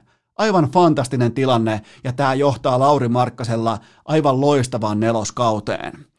Seuraava kysymys. Onko Boston Celtics nyt virallisesti penaalissa? Miksi Miami voitti neljännen ottelun? No, Boston ei ole missään nimessä lyöty, vaikka se nyt onkin siis selkeässä kolme voittoa tai kotiin tilanteessa. Ja olihan toi, toi oli, mulla oli Bostonin lapulla ja tää, ja mulla on myös Boston siinä kahdella vähän isommalla lapulla, kun puhutaan koko ottelusarjasta. Ja totta kai siis mä kunnioitan 3-1 sarjajohtoa. Se on, sen historia on todella vaikea sille, joka on alakynnessä, mutta se vaati kuitenkin hiitiltä 20-vuotiaan Philadelphian ruukien Tyler Heroon. Se tuli penkiltä parketille ekaa kertaa NBAn historiassa ja paino 36 minuuttia koko NBAn polvilleen, 37 pistettä kentältä, 14 kautta 21 ja jokainen merkittävä heitto sisään, mukaan lukien vaparit, kaikki keskelle keksintöä. Tämä oli tällainen hero-matsi. Tämä ei ollut mikään herro, vaan tämä oli hero. Tämä oli hero, tämä oli sankariesitys, tämä oli uskomaton esitys ja tämä oli masentava, kun on Bostonia lapulla ja Bostonia toivon finaaleihin, koska ne pystyy antaa Lakersille juoksun rahoistaan, mutta, mutta tota, ihan, ihan fantastinen. Siis ei, ei voi mitään muuta kuin hattuun nostaa, koska tuolla itseluottamuksella ja pallovarmuudella ja sillä, miten hän johti Miamin pelaamista, ei ainoastaan ollut siis pistelinko tai tai kulmaheittäjä, vaan johti Miamin pelaamista, niin ihan, ihan uskomaton suoritus 20-vuotiaalta pojalta tohon saumaan. Ja sitten vaikka joku Robinson Crowder ja Igudala yhteensä yhdeksän pinnaa, niin jonkun oli yksinkertaisesti pakko astua estradille, ja se oli nyt sitten Tyler, Tyler Hero penkiltä tavalla, jolla kukaan ruukia koskaan ei ole astunut playoff-matsissa askiin. Joten tota, Enkä mä siis muista Hirolta tällaista ottelua edes otsikkotasolla jostain Kentukin vuosilta, vaikka olikohan, taisi olla kyllä one and done, ainakin ikä puhuu sen puolesta, mutta siis tämä kertoo kaiken. E, ei, ei mulla ollut Tyler Hero mitenkään alleviivattu pelaaja Kentukissakaan, joten tota, mutta sitten se itse ratkaisu, koska toi on joukkuelaji, tässä on kaksi huippuvalmennettua joukkuetta vastakkain ja yksi hero ei kuitenkaan ihan kaikkea voi tehdä yksin, niin se ratkaisu pitää kaivaa kuitenkin vähän syvemmältä kuin tekstitvn. Jos siellä olisi nykyään tilastot kunnossa, niin se olisi katsottavissa sieltä, mutta Boston neljännellä jaksolla käsittämättömät seitsemän pallon menetystä, Miami äh, nolla. Seitsemän nolla 7-0 pallon menetykset. Eli jos nyt halutaan olla oikein ilkeitä, niin, niin tota, kun menetyshän swingaa aina toiseen suuntaan, tietenkin. Tätä nyt tuskin tarvii kellekään lähteä alleviivaamaan, mutta jokaisessa pallon menetyksessä voi olla potentiaalinen kuuden pinnan swingi. Ja sitten kun sä kerrot on seitsemän kahdella, se on 14 kertaa kuusi, niin siitä saat semmoisen lukeman suurin piirtein, mitä on niin kuin, unelmamaailmassa, mihin se voisi swingata toiseen suuntaan. Niin koko matsi Boston 19 menetystä ihan liikaa, Miami 8, aika lailla optimilukema. Ja täten Miami haki sieltä matsista ne yhdeksän pelitilanne heittoa enemmän, kuusi vaparia enemmän, ja sieltä se lopulta syntyi. Toistojen kautta syntyi se kolmen pinnan ero. Et se on ihan käsittämätöntä, että ero ei ollut ton kaksisempi kun puhutaan noin isosta erotuksesta menetyssarakkeessa, joka on kuitenkin koripallossa yksi tärkeimmistä sarakkeista, mutta tota, Mä uskon edelleen Bostoni, ei mitään. Me ollaan, me, me ollaan Dallas Stars henkisesti just siinä tilanteessa, missä me halutaankin olla. Seuraava kysymys. Mitä odotat UFCn 235 pääottelulta? Mitä on liuskalla? Entä mitä muuta aiot seurata? Pääottelussa on siis Israel Adesanya vastaan Paulo Costa, eli 19-0 vastaan 13-0 vastakkain nyt sitten hienosti keskisarjassa. Ja Adesa, Adesanialla on totta kai, se on hallitseva mestari, niin sillä on huomattavasti kovempi vastustajalista ihan tästä lähiajoilta, kun taas Kostalla se on ymmärrettävästi vähän vaativat, vaatimattomampi, mutta nyt Kosta on tavallaan siinä samassa sa- samalla kynnyksellä, missä Adesanya oli muutama tovi sitten omalla uralla, joten tavallaan tässä vähän niin kuin toistetaan jopa samaa kaavaa, mutta se mikä on mielenkiintoista, niin Paulo Costa, joka siis lyö päitä irti, se viettää häkissä viisi minuuttia per ilta, kun taas Adesanya, joka on todella tekninen, tarkka, älykäs, kaunis ottelija, vähän niin kuin Muhammad Ali aikoinaan, niin tota, hän viettää häkissä 16 minuuttia per ilta ja Kosta lyö paljon paljon yli tuplat enemmän per minuutti kuin Adesanya. Siinä on ihan hirvittävä ero ja Adesanya oli Romeroa vastaan todella vaisu. Kaikki muistaa sen matsin. Mä muistan, kun mä heräsin vielä Alpeilla erikseen sunnuntai-aamuna sen takia, että mä aion katsoa ennen aamupalaa ja ennen mäkeen lähtöä. Mä aion katsoa ton matsin äh, kokonaan. Ja se oli, se oli mulle siis sellainen niin kuin kiihotusmittarin, jopa niin kuin hankeen heitto siinä tilanteessa, että Adesanya ei esittänyt yhtään mitään. Romeroa vastaan, kun taas Kostan vastaava matsi Romeroa vastaan oli yksi kaikkien aikojen klassikoista. Ja kannattaa muuten mennä katsomaan Adesanyan Wikipedia-sivulta, niin, niin mä kävin nyt katsomassa, nyt vielä mennään torstaita, niin voi olla, että kuulette vähän myöhemmin, mutta tota, siellä lukee edelleen tässä Romero-ottelussa voittotavan kohdalla lukee edelleen ryöstö, joten tota, siellä on ilmeisesti vähän suolasta kansaa vieläkin, ihan varmaan syystäkin, mutta mulla on tähän nyt teille kotisohva logiikka. Tämä ei nojaa minkäännäköiseen vapaaotteluasiantuntemukseen, koska mulla ei sitä ole, joten mä joudun nyt kaivamaan teille logiikan, jonka mä oon aika hyvä loogisessa päättelyssä, ja mun mielestä Adesanya, showmies, supertähti. Hän elää siitä jättimäisestä yleisöstä ja inspiroivasta tunnelmasta, koerografiasta, askelrytmityksestä, siitä, että se kaappaa koko areenan omakseen. Mä luulen, että hän elää niistä hetkistä. Totta kai siis aivan fantastinen ottelija, mutta se viimeinen pisara haetaan siitä, vähän niin kuin joku hieno artisti syttyy tulee lavalla just tietynlaisen yleisön kanssa, just vaikka festarien pääesiintyjä, että haluaa olla pääesiintyjä siitä syystä, koska jengi on silloin jurrissa, ne laulaa parhaiten mukana, siellä on parhaat bileet, ikuinen vappu, kaikki tietää mistä on kyse.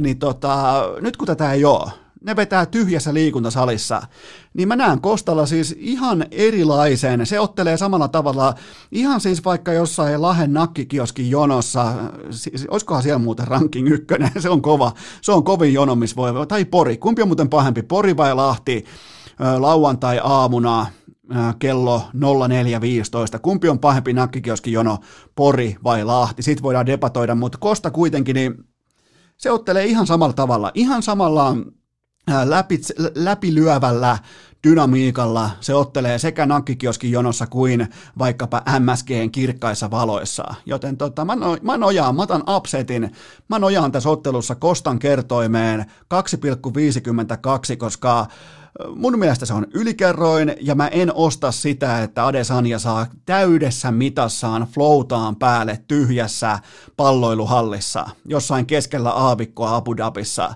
ilman yhtäkään katsojaa. Joten tota, mä, mä otan tähän, mä, mä en siis povaa mitään, että nyt tulee pelottava kosta, että hän heittää Adesanya ja repii kappaleeksi. Ei, ei, ei. Vaan mä ostan siis tätä kerrointa nimenomaan sitä taustaa vasten, että mä uskon, että hänen perustasonsa pystyy tässä ottelussa astumaan esiin, kun taas Adesanya ei löydä sitä omaa optimiaan. Ja mun mielestä tämä on, jos sä pääset heittää kolikon heittoa yli kahden kertoimilla, niin mitä sä silloin teet? Mikä on sun ratkaisu? Ja tähän on vaan yksi vastaus, joten sen takia mä pelaan kostaa ja mä oon siis ihan fine sen kanssa. Ja mulla totta kai mulla on maltilliset panokset, koska tämä on hirveän varianssin laji, mutta jotenkin mä näen, mä näen erittäin konkreettisen kolikon heiton, johon mä saan yli kahden ja puolen kertoimen. Niin totta kai mun on otettava se, ja mä oon ihan fine, jos Adesanya tämän ottelun voittaa, mutta mun lähtökohta on se, että hän ei saa itseään samanlaiseen flowhun kuin normiolosuhteissa. Mä totean tähän kylkeen myös sen, että toisessa titteliottelussa Puolan Jan Blankovicilla on mun mielestä liian ison tuntuinen kerroin. Mä ymmärrän sen, sen, että minkä takia Dominic Reyes on kuskin jakkaralla, mutta silti jotenkin Blankovicin sellainen läpikuultava voima, se puskutraktorimainen ottelu, niin, niin mä en yli kolmosta hänelle, siis reippaasti yli kolmosta, niin mä en hänelle yli kolmosta uskaltaisi antaa. Ja mä aion myös katsoa sitä kerrointa hyvin tarkasti ennen kuin otteluilta alkaa, mutta en kuitenkaan aio investoida näihin matseihin tuon kaksisemmin, koska toi Martin, markkina on isossa kuvassa kuitenkin ihan okosti asetettu ja tässä on kuitenkin nyt hirveästi muuttujia, mutta en kuitenkaan povaa Adesanjalle mitään ylimarssia. Seuraava kysymys.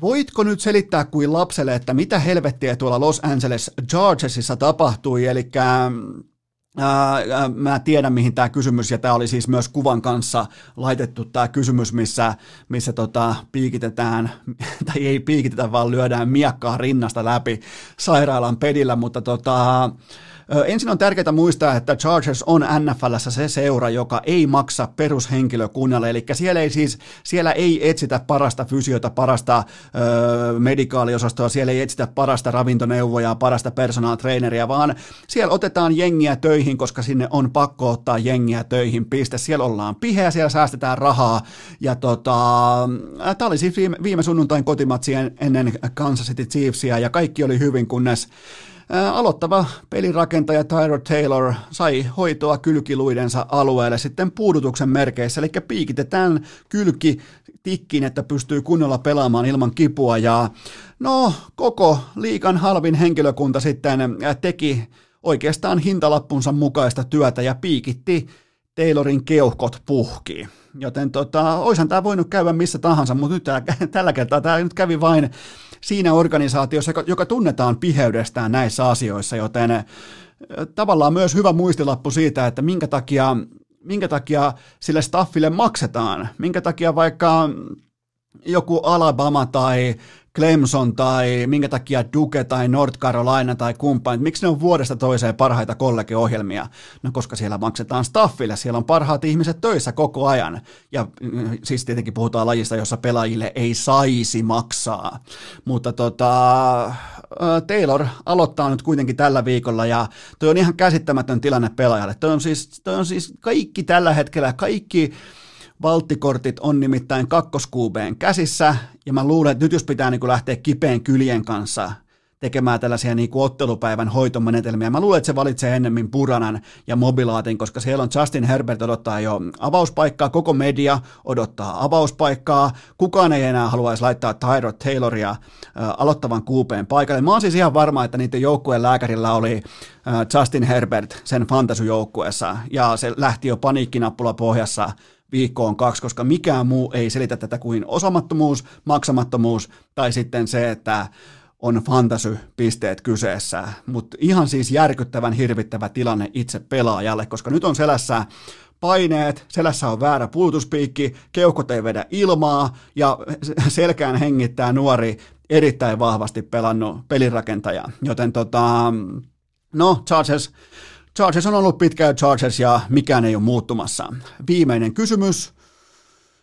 Ensellä iso peli lauantaina, mihin ratkeaa? No itse asiassa tämä peli on vasta tiistaina, mutta koko luokkaa se ei vähennä yhtä, joten voidaan vähän jo katsoa tätä, että tiistaina on siis jättimäinen matsi Complexitya vastaan, eli Jerry Johnson tällainen niin kuin internetin ikioma glory hole, eli complexity, ne meni kulkaa häviämään Sotkamon jymylle muutama päivä sitten, ja jymyn, eli SJ Gamingin Topi Lynksi Kauppi. Se oikeastaan piti Play Maffää ja Konfikkia ja kumppaneita Boysonia, se piti pilkkanaan ja mä muuten sytyn tohon, että Sotkamon jymyn e-urheilujoukkueessa näköjään linjanveto on se, että kainuulaisessa joukkueessa ei saa valita itselleen lempinimeä tai kutsumanimeä mistään muista vaihtoehdoista kuin moottorikelkan merkeistä, koska jos sun nimi on Lynksi, niin kyllä se on pakko tuossa joukkueessa viitata jotenkin moottorikelkkoihin, kun siellä on koko ajan kuitenkin kaikki menee töihin moottorikeleekoilla, kohta kuulette lisää Roope Korhoselta, mutta tota, iso voitto SJ Gamingille ja toivottavasti ensin nyt tekee, tekee tota Sanin, Sanin johdolla läksyt sitten jymyn pelaamisesta etenkin Overpassissa ja Miragessa, koska toinen niistä kartoista tulee eteen tässä jättimäisessä kompleksitiottelussa. Mynkö mä vähän ylinyt tätä matsin koko luokkaa? Voi kyllä olla, koska tota, täällä on kaiken maailman niinku slappy seconds tyyppisiä kaavioita häviäjien ja heikosti pelanneiden ja ontuvien kaavioita sitten hävinneille, mutta tota, kompleksiti on kuitenkin ihan voitettavissa ja toivottavasti ensi tekee läksyt nyt liittyen tähän Sotkamon jymyn hurmosvoittamiseen. Ja tämä on jopa niin kuin, että on, onko se nyt sitten kuitenkin Sotkamon jymy, joka nostaa suomalaisen e-urheilun jälleen kerran sinne top 5 kukoistukseen? En tiedä, mutta nyt hypätään kuitenkin. Mitäs mulla on seuraavaksi? Hypätään suoraan oikeastaan NFL-viikon kohdepoimintoihin. Sitten on aika kaivaa esiin Coolbetin K18 kertoimet ja luoda katsaus NFL sunnuntain kolmeen kohdepoimintaan. Mulla on, kuulkaa rakkaat kummikuuntelijat, voimakas tunne vasemmassa pohkeessa siitä, että kaikki teistä ymmärtää tällä hetkellä sen karun tosiasian, että kuka tahansa koska tahansa voi painaa puudutuspiikin läpi meidän mahtavasti alkaneesta NFL-sesongista, joten tämä ei tule jatkumaan. Mä haluan alleviivata, tai itse asiassa mä annan teille jopa ihan aktuaalisen, konkreettisen ö, ammattiluokan vedonlyöntivihjeen, ja se on tietenkin se, että silloin kun sulla on just se jumalamoodi päällä ja tuntuu, että kaikki osuu ja ei tarvitse kuin ilmestyä paikalle, se riittää voittamiseen, niin toisin kuin sun aivot sanoo, että no nyt korotetaan panoksia, että nyt laitetaan enemmän rollia keskelle, niin sun pitäisi toimia täsmälleen päinvastoin. Eli silloin kun sä runaat hottina, niin sun pitäisi pystyä, mä tiedän, tämä on ihan uskomattoman vaikea tehtävä, ja mä oon tässä itsekin aivan paska, mä oon jopa hidas ja paska tässä asiassa, mutta sun pitäisi pystyä laskemaan sun ää, panos. Sun pitää pystyä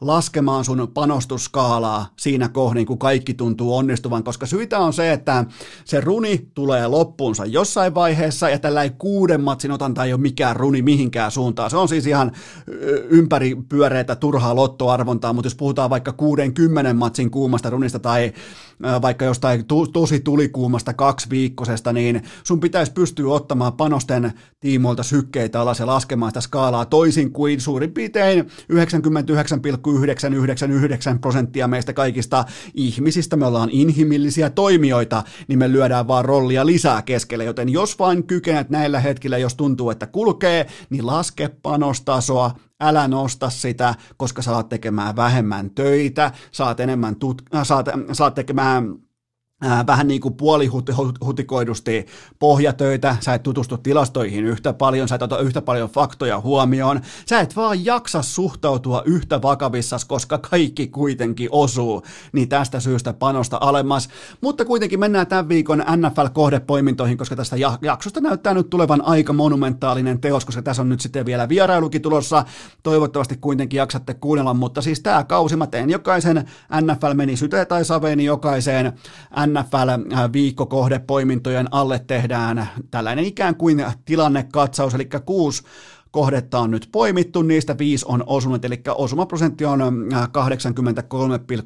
äh, ja äh, muistakaa se, että Kulpetilla K18 tuoteinformaatio hengessä, että siellä on joka ikinen NFL-peliviikko 10 euron ilmaisveto saatavilla ja se on aina uudestaan ja uudestaan joka ikiselle äh, NFL-viikolle erikseen. Eli nyt mennään viikkoon numero kolme, niin se on siellä sitten tuommoisen 16 viikkoa vielä pelattavissa. Se korjaan 14 viikkoa pelattavissa suurin piirtein tämä kyseinen ilmaisveto. Siis 14 kertaa 10 on 140, joten mä sanoisin melkein, että toi kannattaa käyttää, mutta nyt on jälleen kerran nämä kolme kohdetta poimittu, ja mä sanon teille nyt ne kaikista vaarallisimmat sanat, mitä Eno Esko tässä kohdin voi sanoa, koska se koska tahansa se puutuspiikki voi tulla keuhkoista läpi tämän meidän yhteisen projektin tiimoilta, mutta mä erittäin paljon tällä viikolla pidän näistä valinnoista. Nämä on, nämä on, nämä on jopa rakastettavia, nämä on, nämä on suudeltavissa, osa ehkä jopa vähän pantavissa, mutta ei mennä kuitenkaan ihan noin radikaaleihin toimintalogiikkoihin. Okei, tämä on ehdottomasti K18-osio noin muutenkin, niin kuin koko helvetin urheilukästi. Tämä ei ole mikään lastenohjelma muutenkaan, mutta nämä on, nämä on aika niin kuin, nämä on, nämä on suutelokelpoisia nämä kohteet. Mun mielestä nämä on kaikki todella yksinkertaisesti perusteltavissa. Mä tykkään näistä, mutta mä kuitenkin pyrin pitämään mun panostusskaalan maltillisena, vaikka tuntuiskin, että mulla on näistä todella hyvä palliote. Ensimmäinen kohde sunnuntai-iltana kello 20, Pittsburgh Steelers, miinus kolme ja puoli pinnaa kotonaan Houston Texansia vastaan, ja mulla on sellainen vipa nyt torstai-iltapäivänä, että tämä hintalappu tulee heikentymään kohti sunnuntaita. Mä ennustan, että Pittsburghista joutuu maksamaan sunnuntaina jonkun miinus nelosen tai miinus vitosen jopa. Mulla mul on tällainen vipa, että tähän tulee jengiä, tähän kelkkaa tuntuvasti pitkin näitä ratkaisu, niin sanottuja ratkaisupäiviä, koska terävä raha, jota mäkin yritän liikuttaa nyt näissä NFL-kohteissa, niin sehän liikutetaan aina etupeltoon sisään, viimeistään torstaina. Ja, ja sellainen niin kuin, äh, tuulipukuraha tulee sitten erittäin isona massana joskus kun keskimäärin itärannikko herää Jenkeissä, äh, tota, eli Suomen aikaa kello 16 sunnuntai-iltapäivänä. Silloin alkaa liikkumaan tällainen niin tuulipukuraha, joten mä oon ihan varma, että Pittsburgh tulee saamaan paljon actionia osakseen sunnuntaina, mutta mä pystyn myös sen ymmärtämään, että miksi näin on. Mä siis vihan numeroita miinus kolme ja puoli, miinus seitsemän ja puoli, miinus kymmenen ja puoli, mutta ei mennä kuitenkaan nyt siihen historiaan, vaan tehdään poikkeus numero vihassa, koska mun mielestä tämän erotuksen pitäisi olla miinus viisi tai jopa miinus kuusi, mutta eli siis Pittsburghin pitäisi olla kuuden pinnan suosikki tähän otteluun. Pittsburghin hintalappua ymmärrettävästi kansan silmissä heikentää puolivaikea Broncos-ottelu, koska kakkospelirakentaja Jeff Driscoll Bronkoilla tuli sisään ja antoi ihan kunnon vastuksen Pittsburghille ja mä tykkään siitä, että hintalappu heikkenee tällaisen yksittäisen kakkospelirakentajan suonenvedon takia. Mä, mä ostan aina silloin sitä vastakkaista osapuolta, jos mä näen tällaisia hetkellisiä suonenvetoja toiseen suuntaan. Okei, okay, Houston, se on menettänyt pallon tässä vaiheessa kolme kertaa, mutta se ei ole riistänyt sitä itselleen vielä kertaakaan, kun taas sitten Pittsburgh on pöllinyt pallon jo äh, neljä kertaa, ja sen puolustuksen linjan toiminta on sanalla sanoen kaunista. Pittsburghin puolustus on tuottanut jo kymmenen säkkiä kahteen peliin, ja mitä luulette nyt, jos te katsotte, jos te, teidän ei tarvitse ymmärtää mitään amerikkalaisesta jalkapallosta, mutta kattokaa, miten Deson Watsonia, miten sitä suojellaan. Mä voin antaa ravivihjeet, että sitä ei suojella. Se juoksee henkensä edestä. Houstonin hyökkäyksen linja oli tähän kauteen lähdettäessä äh, rankattu siellä 19, mutta se on siis aivan täysin järkyttävää. Se, se, se on siis ollut tähän saakka jo kahdeksan kertaa säkissä, ja sen QB-rating, eli nollasta sataan arvioidaan pelirakentajan suoritusta, se on 55. Se ei pysty suoriutumaan, se ei pysty käyttämään vahvuuksiaan, koska se joutuu keskittymään siihen, että se pysyy elossa. Ja tota, Pittsburgh Steelersin puolustus on päästänyt koko liigan vähiten juoksujardeja tähän saakka, kun taas Houstonin puolustus on päästänyt tähän saakka toiseksi eniten juoksujardeja. Eli sitä tullaan sitä palloa mankeloimaan tuosta Houstonin sydämestä läpi aika mukavasti nyt sitten tänäkin sunnuntaina. Ja mä lähden siis ihan kylmästi siitä liikkeelle, että Steelersin puolustus mies käsittelee Houstonin pahemman kerran, että siellä ei vaan synny niitä hengitysreikiä tai saumoja. Siellä on ihan ok rissua, ok, siellä on loistava quarterback, siellä on paljon potentiaalia, paljon fantasypisteitä, paljon äh, niin fantasy-arvostusta, mutta ei ne pysty tekemään mitään, jos sulla on TJ Watt, koko NFLn kenties paras pass rusheri, se on koko ajan Watsonin korvassa kiinni. Ihan koko ajan. Ei tuota, tuota Pittsburghin puolustuksen linjaa ei pysty pysäyttämään. Ei etenkään toi hyökkäyksen linja, joten, joten tota, tämä on mun mielestä ihan selvä tapaus mun lopputulosheitto on tähän se, että Steelers raahaa vieraansa säkissä sulattamoon lukemin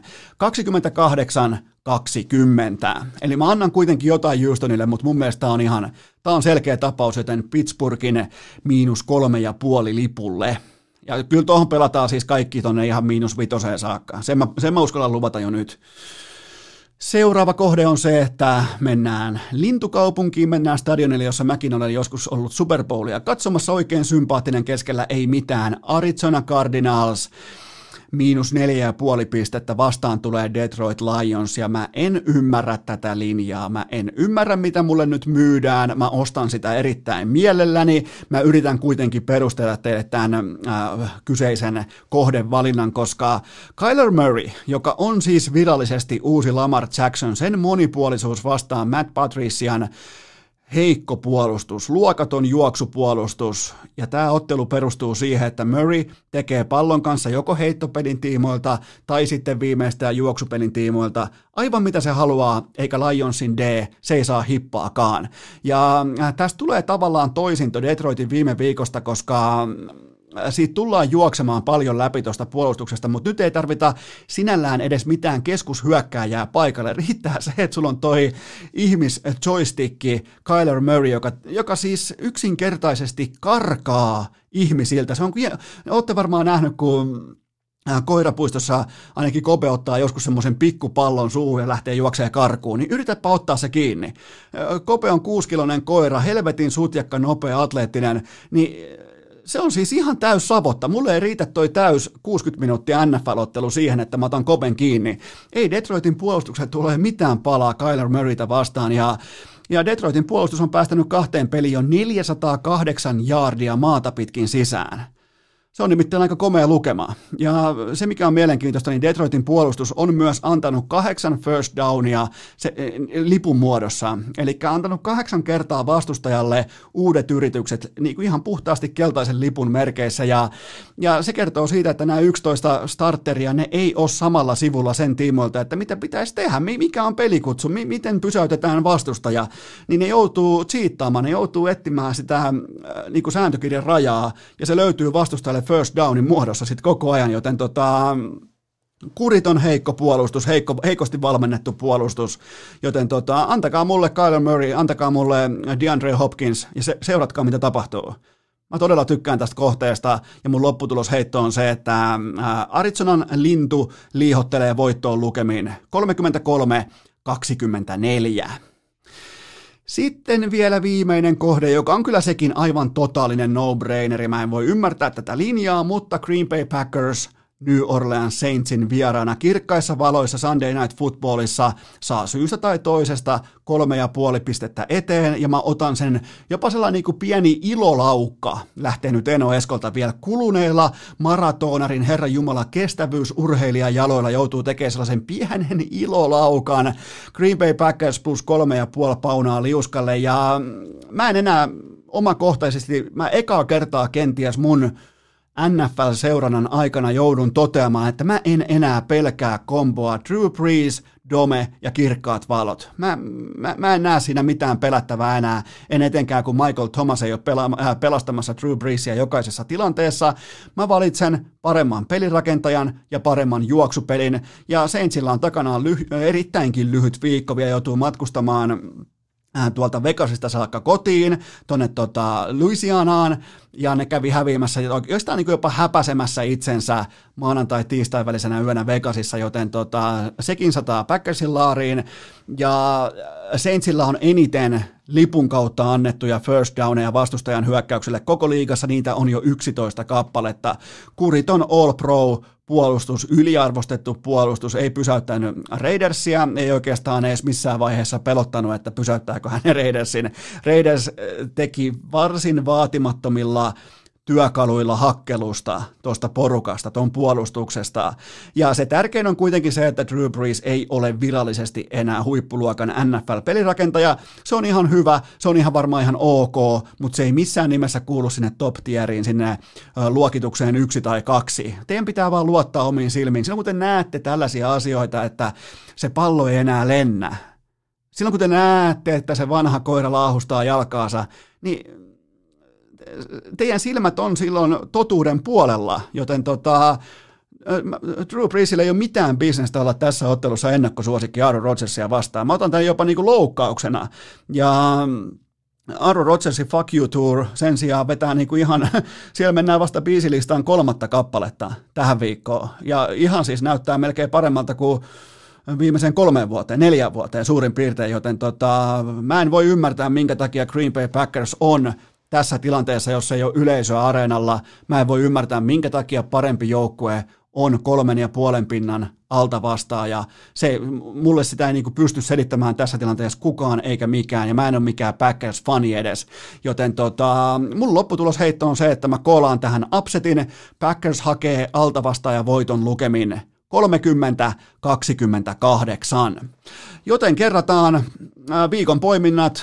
Pittsburgh Steelers miinus kolme ja puoli pinnaa, Arizona Cardinals miinus neljä ja puoli pinnaa ja altavastaaja Green Bay Packers plus kolme ja puoli pinnaa. Mä en siis voi omakohtaisesti, mä en voi uskoa, että miten Packers, mun on pakko mennä tarkastamaan. Onko niin kuin Eno Eskon vanhat silmät vielä? Tossa se saatana lukee. Mulla on kohde tässä nyt auki, kyllä vain, edelleen on sitä mieltä, että Green Bay Packers plus kolme ja puoli pinnaa. En voi jumalaa. Mä oon nyt Kulpetin sivustolla, mä katson tätä omin silmin. Tuottaja Kope katsoo vieressä, se on toki alaikäinen, se ei saa katsoa noita kertoimia.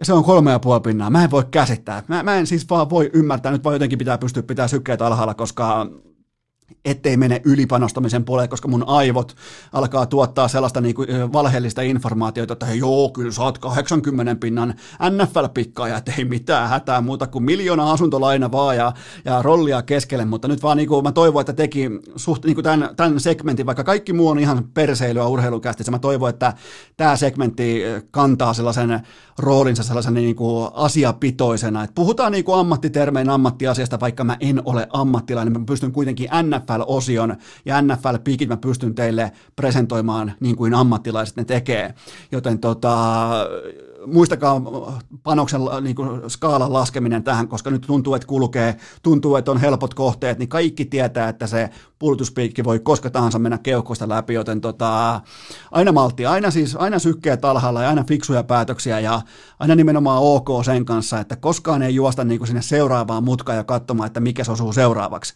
vaan ensin järkevästi, pan, ensin järkevästi kohteet pöytää, sen jälkeen vasta pohtimaan, että mitä, mitä tulevaisuus tuo. Ja, ja tota, äh, sen takiahan siis keskimääräinen vedonlyöjä häviää, että se alkaa omilla aivoillaan ajatella siltä pohjalta, miltä nyt sattuu tuntumaan, että jumalauta mä oon hyvä tai voi vittu kun mä oon huono tai, tai nojaa johonkin yksittäiseen otsikkoon. Tai, ja sen takia NFLn markkina, mä vielä nopeasti kertaan sen, että sen takia NFLn markkina on helposti luettavissa ja ymmärrettävissä, jos sitä on tehnyt 15 vuotta, että että on todella vaivatonta nähdä ylireagoinnit, alireagoinnit, ylihintalaput, ihan vaan sen pohjalta, että miten narratiivia ohjailee semmoiset jättiläiset kuin vaikka Disney, Foxi, kumppanit. Siis niillä on ihan uskomattoman tajuton voima ihmisten mielipiteen muokkauksessa, mitä tulee urheiluun. Tulee varmaan sama niin kuin muissakin elämän sektoreissa, mutta urheilussa siis sillä on ihan uskomaton painoarvo, että vaikka Fox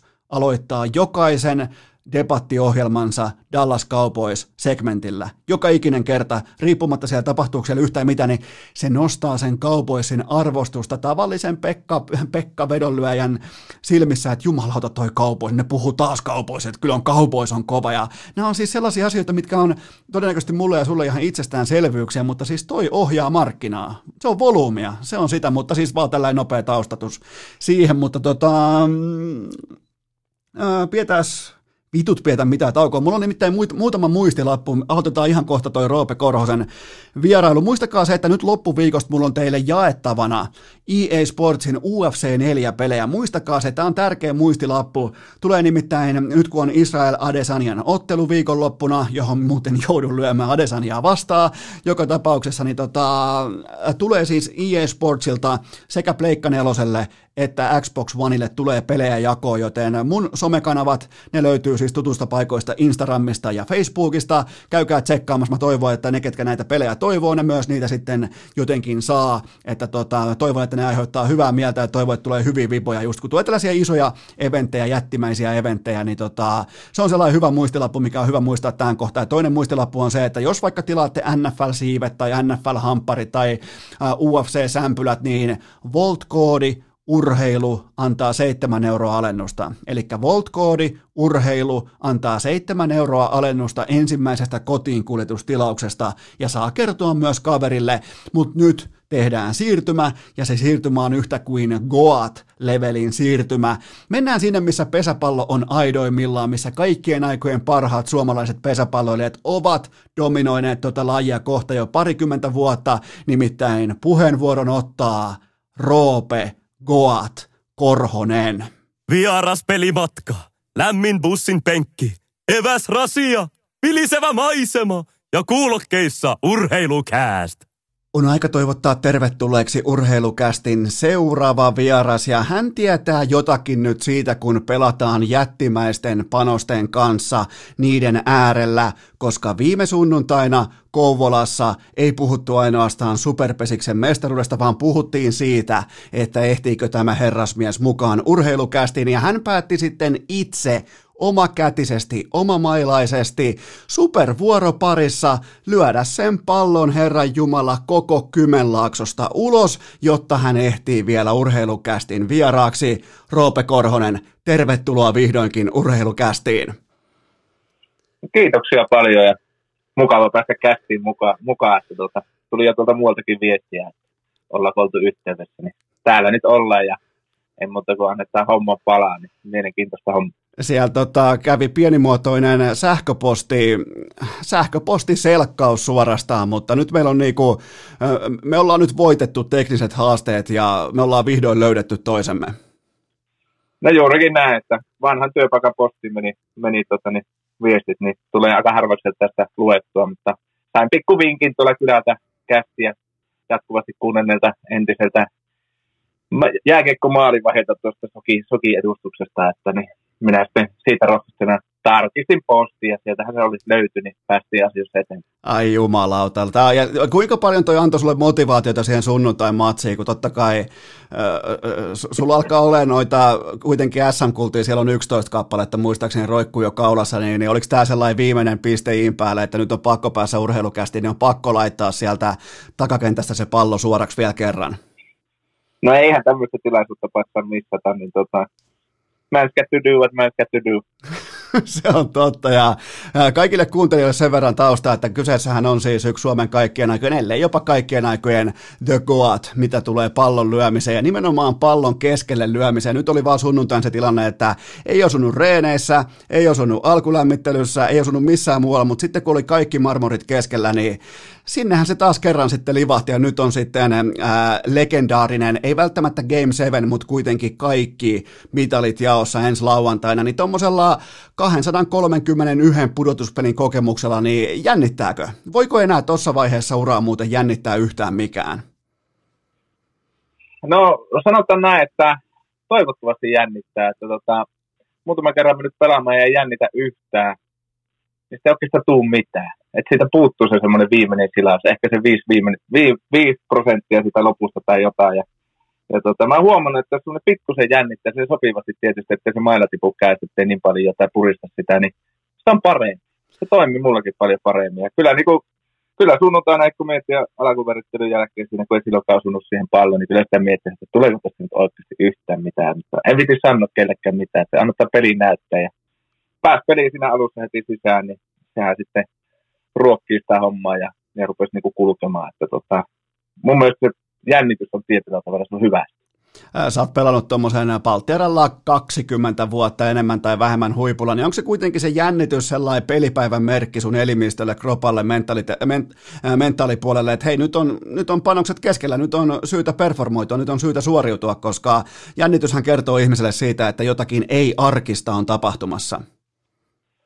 No joo, kyllä näin, että tota, se auttaa siihen keskittymiseen ja, ja jotenkin sitten siinä pelin tuoksinnassa se jännitys niin laukee, että ei siinä enää sille jännitä siellä, vaan näkee niin ne omat mahdollisuudet ja ratkaisut, mitä on niin kuin miettinyt. Ja, ja, tota, ja mitä paremmin pelaat, niin yleensä sen enemmän selkäytimestä ne alitajunnasta ne lyöntivalinnatkin tulee. Ja sitten kun se on mietitty, että tämä on se, tai henkisesti on päätetty, että tämä on se ratkaisu, niin sitten laitetaan kaikki panokset keskelle ja annetaan täysiä palaa ja tapahtuu mitä tapahtuu ja näin se tapahtui sunnuntaina.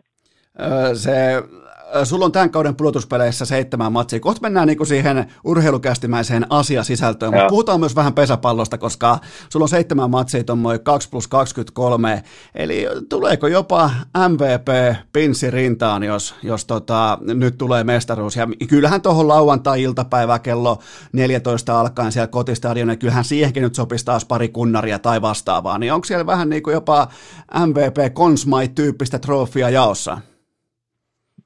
No joo, semmoinen, semmoinen tro, trofia silloin jaossa ja tota, olla ainut tästä superpesisporukasta, jolla niitä löytyy kolme kappaletta ja entuudesta. Ja, ja tuota, itse asiassa siinä on semmoinen historia, että ensimmäinen ei ollut ikinä ennen jaettu ennen 2009 vuotta tätä pudotuspeliä MVP-palkintoa ja silloin oli vain vuoden pesäpalloilija ja mentiin päätös tilaisuuteen ja oli käytännössä vuoden pesäpalloilija minä tai Sikke ja tota, ne olikin tehnyt sitten liitossa semmoisen päätöksen jäätäkin tämmöinen pudotuspeliä MVP, koska pelasin silloin alkukauden todella huonosti, että koko kauden jaksolla, koko kauden jaksolla en ollut niin hyvä, mutta sitten loppukaudesta oli ihan suvereeni, niin ne muutti sitten tämmöisen, tekivät uuden pokaalin niin sanotusti silloin. Ja siitä lähti jo jaettu pudotuspeliä MVP.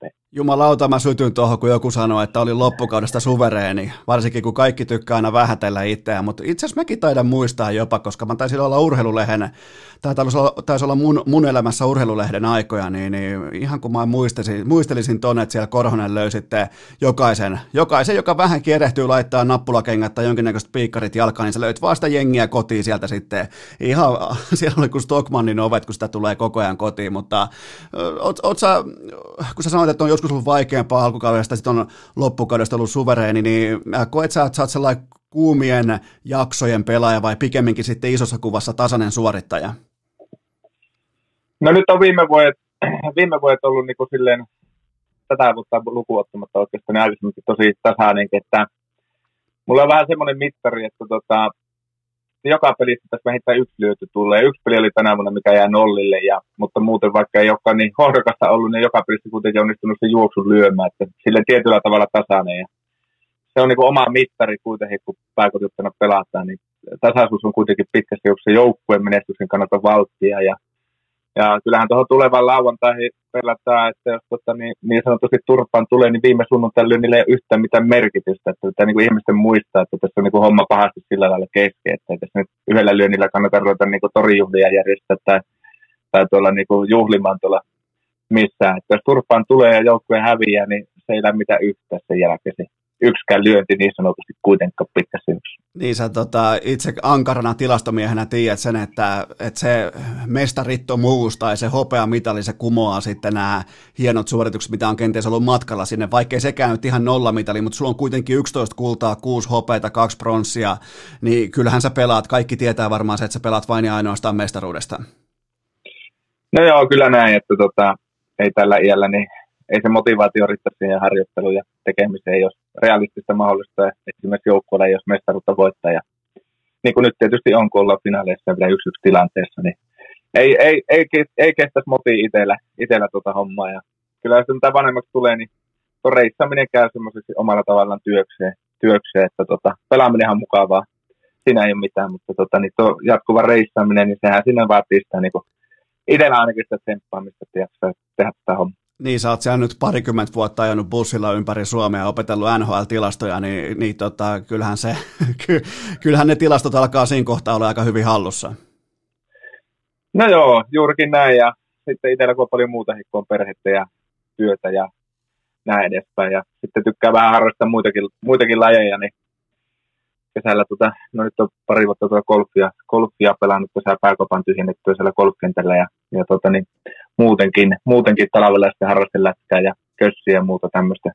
Pesiksen lisäksi, niin tota, sitä niinku, se pitää niinku tavallaan nauttia sitä pelaamisesta, että se reissamisen, kun se vie kuitenkin sitä aikaa niin paljon ja pitkiä päiviä aamulla me töihin ja periaatteessa neljä viikkoa pois ja illalla kaksi-kolme tuntia harjoituksessa kuusi kertaa viikossa. Sunnuntai-ilta ainut ainut vapaa-ilta ja tuota, no silloin harrasti kekkovuoron vielä sitten illasta tietysti, mutta se on sitten vasta illasta niin kuin hikiliikuntaa, niin, niin, niin, kyllä sitä on niin kuin pakko tykätä sitä hommasta, että näin jaksaa vuodesta toisen pyörä. Joo, ja kyllä mun mielestä niin huippupesäpalloille, niin se on se tietty hulluus mukana, mutta tämä on tiukka kysymys. Jos nyt kaikki menee nappiin, lauantaina totta kai toivotaan näin, että menee, tulee menestystä, tulee se kultamitali sieltä, niin sähän nouset jopa, nousitko kaikkien aikojen mitaliharjaksi suomalaisessa pesäpallossa ohi coach Komulaisen, niin kumpi teistä on siitä päivästä eteenpäin sitten Kainuun alfa? No, tätä on Jani varmaan joku pari-kolme vuotta sitten, kun se lopetti, niin sanonut, että näin siinä nähtävästi tulee käymään, mutta tota, niin kuin sanoin, että ei nuolasta ennen kuin tipahtaa tai uho, uho, uho. Mä oon huomannut sen niin Vimpelisarjassa aikaisemmin jäänyt mieleen, kun siellä on ollut vähän semmoinen uhomismeininki, että tänä vuonna sitä tätä jo tuota tapahtuu. Se on 2010 alkupuolella, niin kyllä tässä niin on huomattu, että uho on tuho tässä urheilussa, että tota, nyrkkely se kuuluu ja siihen lehdistötilaisuuteen, että molemmat uho, mutta muuten se yleensä käypi just sen niin päin kuin ei toivoisi. Ja, ja tota, sen takia ei yleensä kannata rupea uhomaan, että katsotaan sitten, jos lauantaina hyvin käy, hyvin käy ja tota, nöyrin mennään, niin että kumpi meistä on sitten alfa tota, niin sunnuntaina, kun on vähäkään juhlat. se, se käy mullekin oikein hyvin. Mä tarvin siitä sitten ihan luonnollisesti, mä tarvin jonkinnäköisen raportin, jos näin käy, mutta puhutaan nyt kuitenkin myös vähän muustakin kuin ensi lauantaista, eli kaikki sitten katsoo ensi lauantaina kello 14 tulee ruudusta, fantastinen TV-tuote, loistavia matseja, menkää paikan päälle Sotkamossa, menkää paikan päälle katsomaan ja kattokaa, kun se jokeripaitainen ukko lyö sitä palloa siitä keskisaumasta sinne. Mä en siis tiedä mitään muita termejä kuin keskisauma ja se on mun suosikki tällä.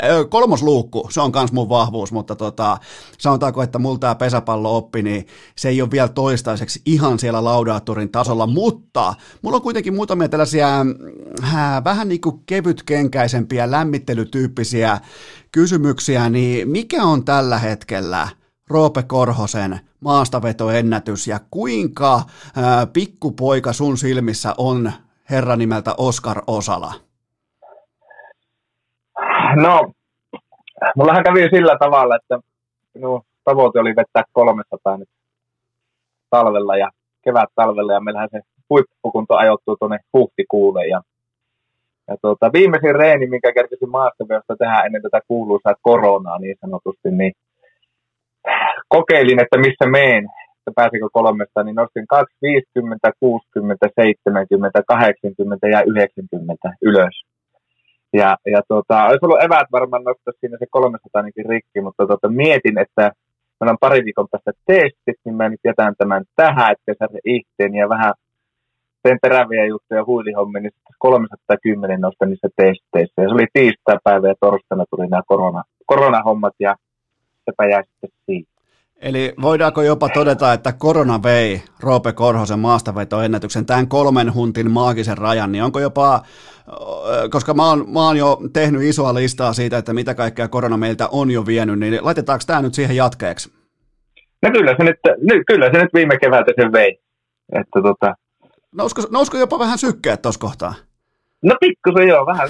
Pikkusen niin pisti ärsyttämään, koska se oli niin kuin kuitenkin koko talven semmoinen niin kuin Katsottu, tällä iällä pitää olla tuota, niin jotain tavoitteita tuossa reenamisessa ja motivaatiossa. Ja ei sillä, niin sillä maastaveolla niin periaatteessa pesäpallon kannalta on niin kuin, oikeastaan mitään tekemistä tietyllä tapaa. Että totta kai se voimataso nähdään, mutta että sen räjähtävän lajisuorituksen muuten jopa haittaa, että se on pikkusen jäytistää tai muuta. Mutta kun pakko olla joku tavoite, että sillä jaksolla pumppisalilla niin sanotusti käy ja niin kuin kiima siihen. Ja sitten se kolmesta on niin hieno lukema, niin se pikkusen pisti niin kuin veetuttamaan suomeksi sanottuna, kun se silloin kun nostin 29, niin nosta se 300, kun mietit, että nostako vai ei. Tai ei kun säästäminen. Ei kannata säästellä näköjään tässä maailmassa. Mä en, mä en tiennyt yhtään, että mä olisin saanut sut kaiken voittaneen äh, Superpesiksen Goat-pelaaja. Mä en olisi ikinä usko, että mä saan sut suuttumaan maastavetokysymyksellä, mutta nyt me ollaan ytimessä. Nyt me ollaan saavuttu sinne tota, kovaan ytimeen, että mitä on urheilu, mitä on maastaveto. Ja nimenomaan toi rehellisesti vielä, että ei ole mitään lajihyötyä, mutta onhan näyttäähän se hyvältä siis sosiaalisessa mediassa. Myönnä pois.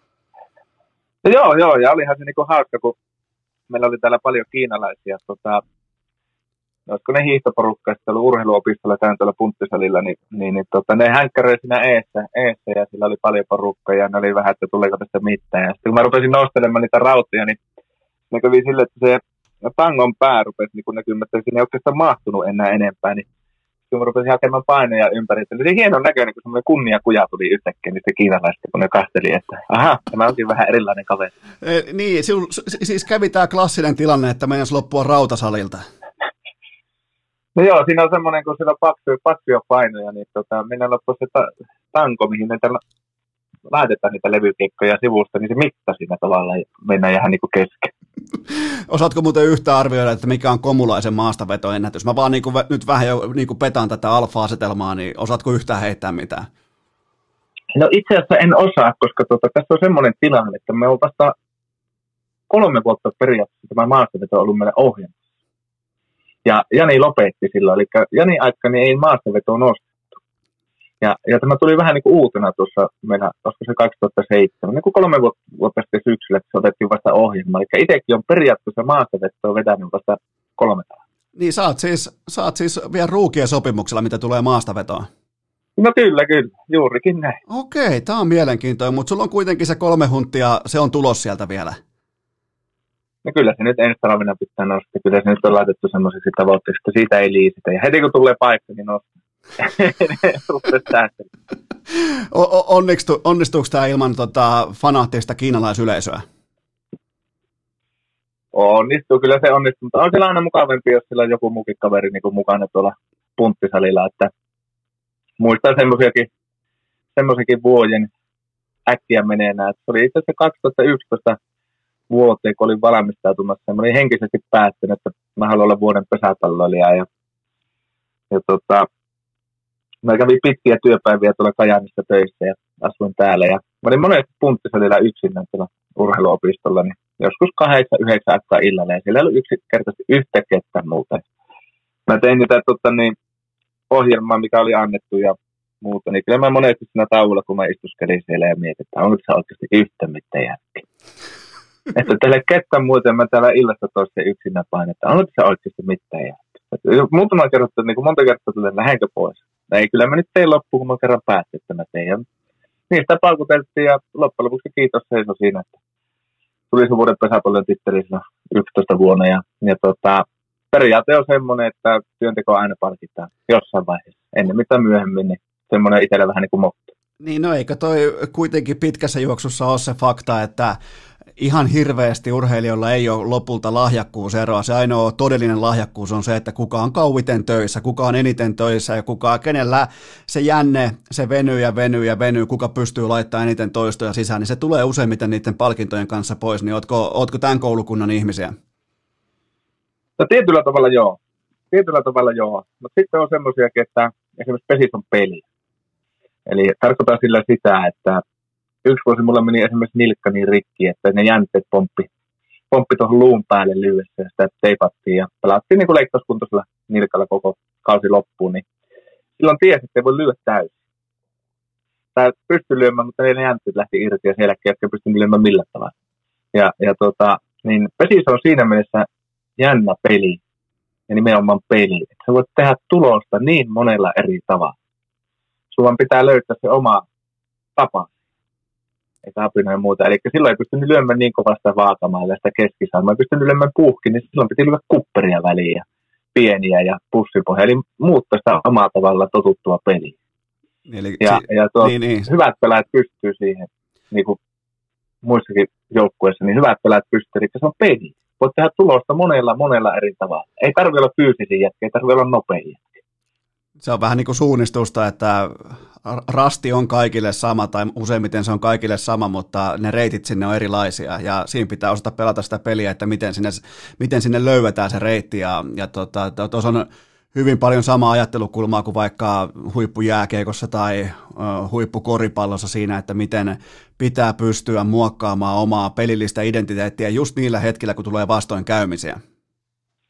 No juurikin näin, ja sitten yle, yleisesti niin kuin semmoiset kaverit, niin tuota, ne tajuaa siinä millisekunnissa sinne peliaikana niitä ratkaisuja, mitä niin kuin monella menee ihan täysin ohi.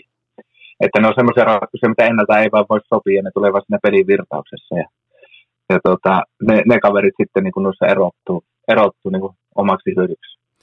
Mulla on seuraava kysymys ja sinäkin olet kuule erottunut sellaisessa lajissa kuin NRin pelaaminen, eli PlayStation NHL, ja nythän me tiedetään, että Dallas Stars pelaa NHL-finaaleissa taas, on ensikin yönä, on muuten ottelu numero kolme, ja tätä tehdään siis keskiviikkona ihan vaan kuuntelijoille pienenä taustoituksena, mutta, ja tulee siis torstai-iltana jakso ulos, mutta meillä on nyt siis Dallas Stars NHL-finaaleissa, mutta ootko jopa tavallaan itse ollut käynnistämässä nyky-Dallasin lentoa, koska vuodelta 2016 löytyy Instagram-video, jossa sinä teet, Roope Korhonen tekee NRissä maalin numero 93, eli Kretskin ennätys on lyöty, niin, niin voitko vähän niin kuin kuvailla sun Dallas taas uraa ja kuinka, kuinka dominoiva pelaaja sä olit?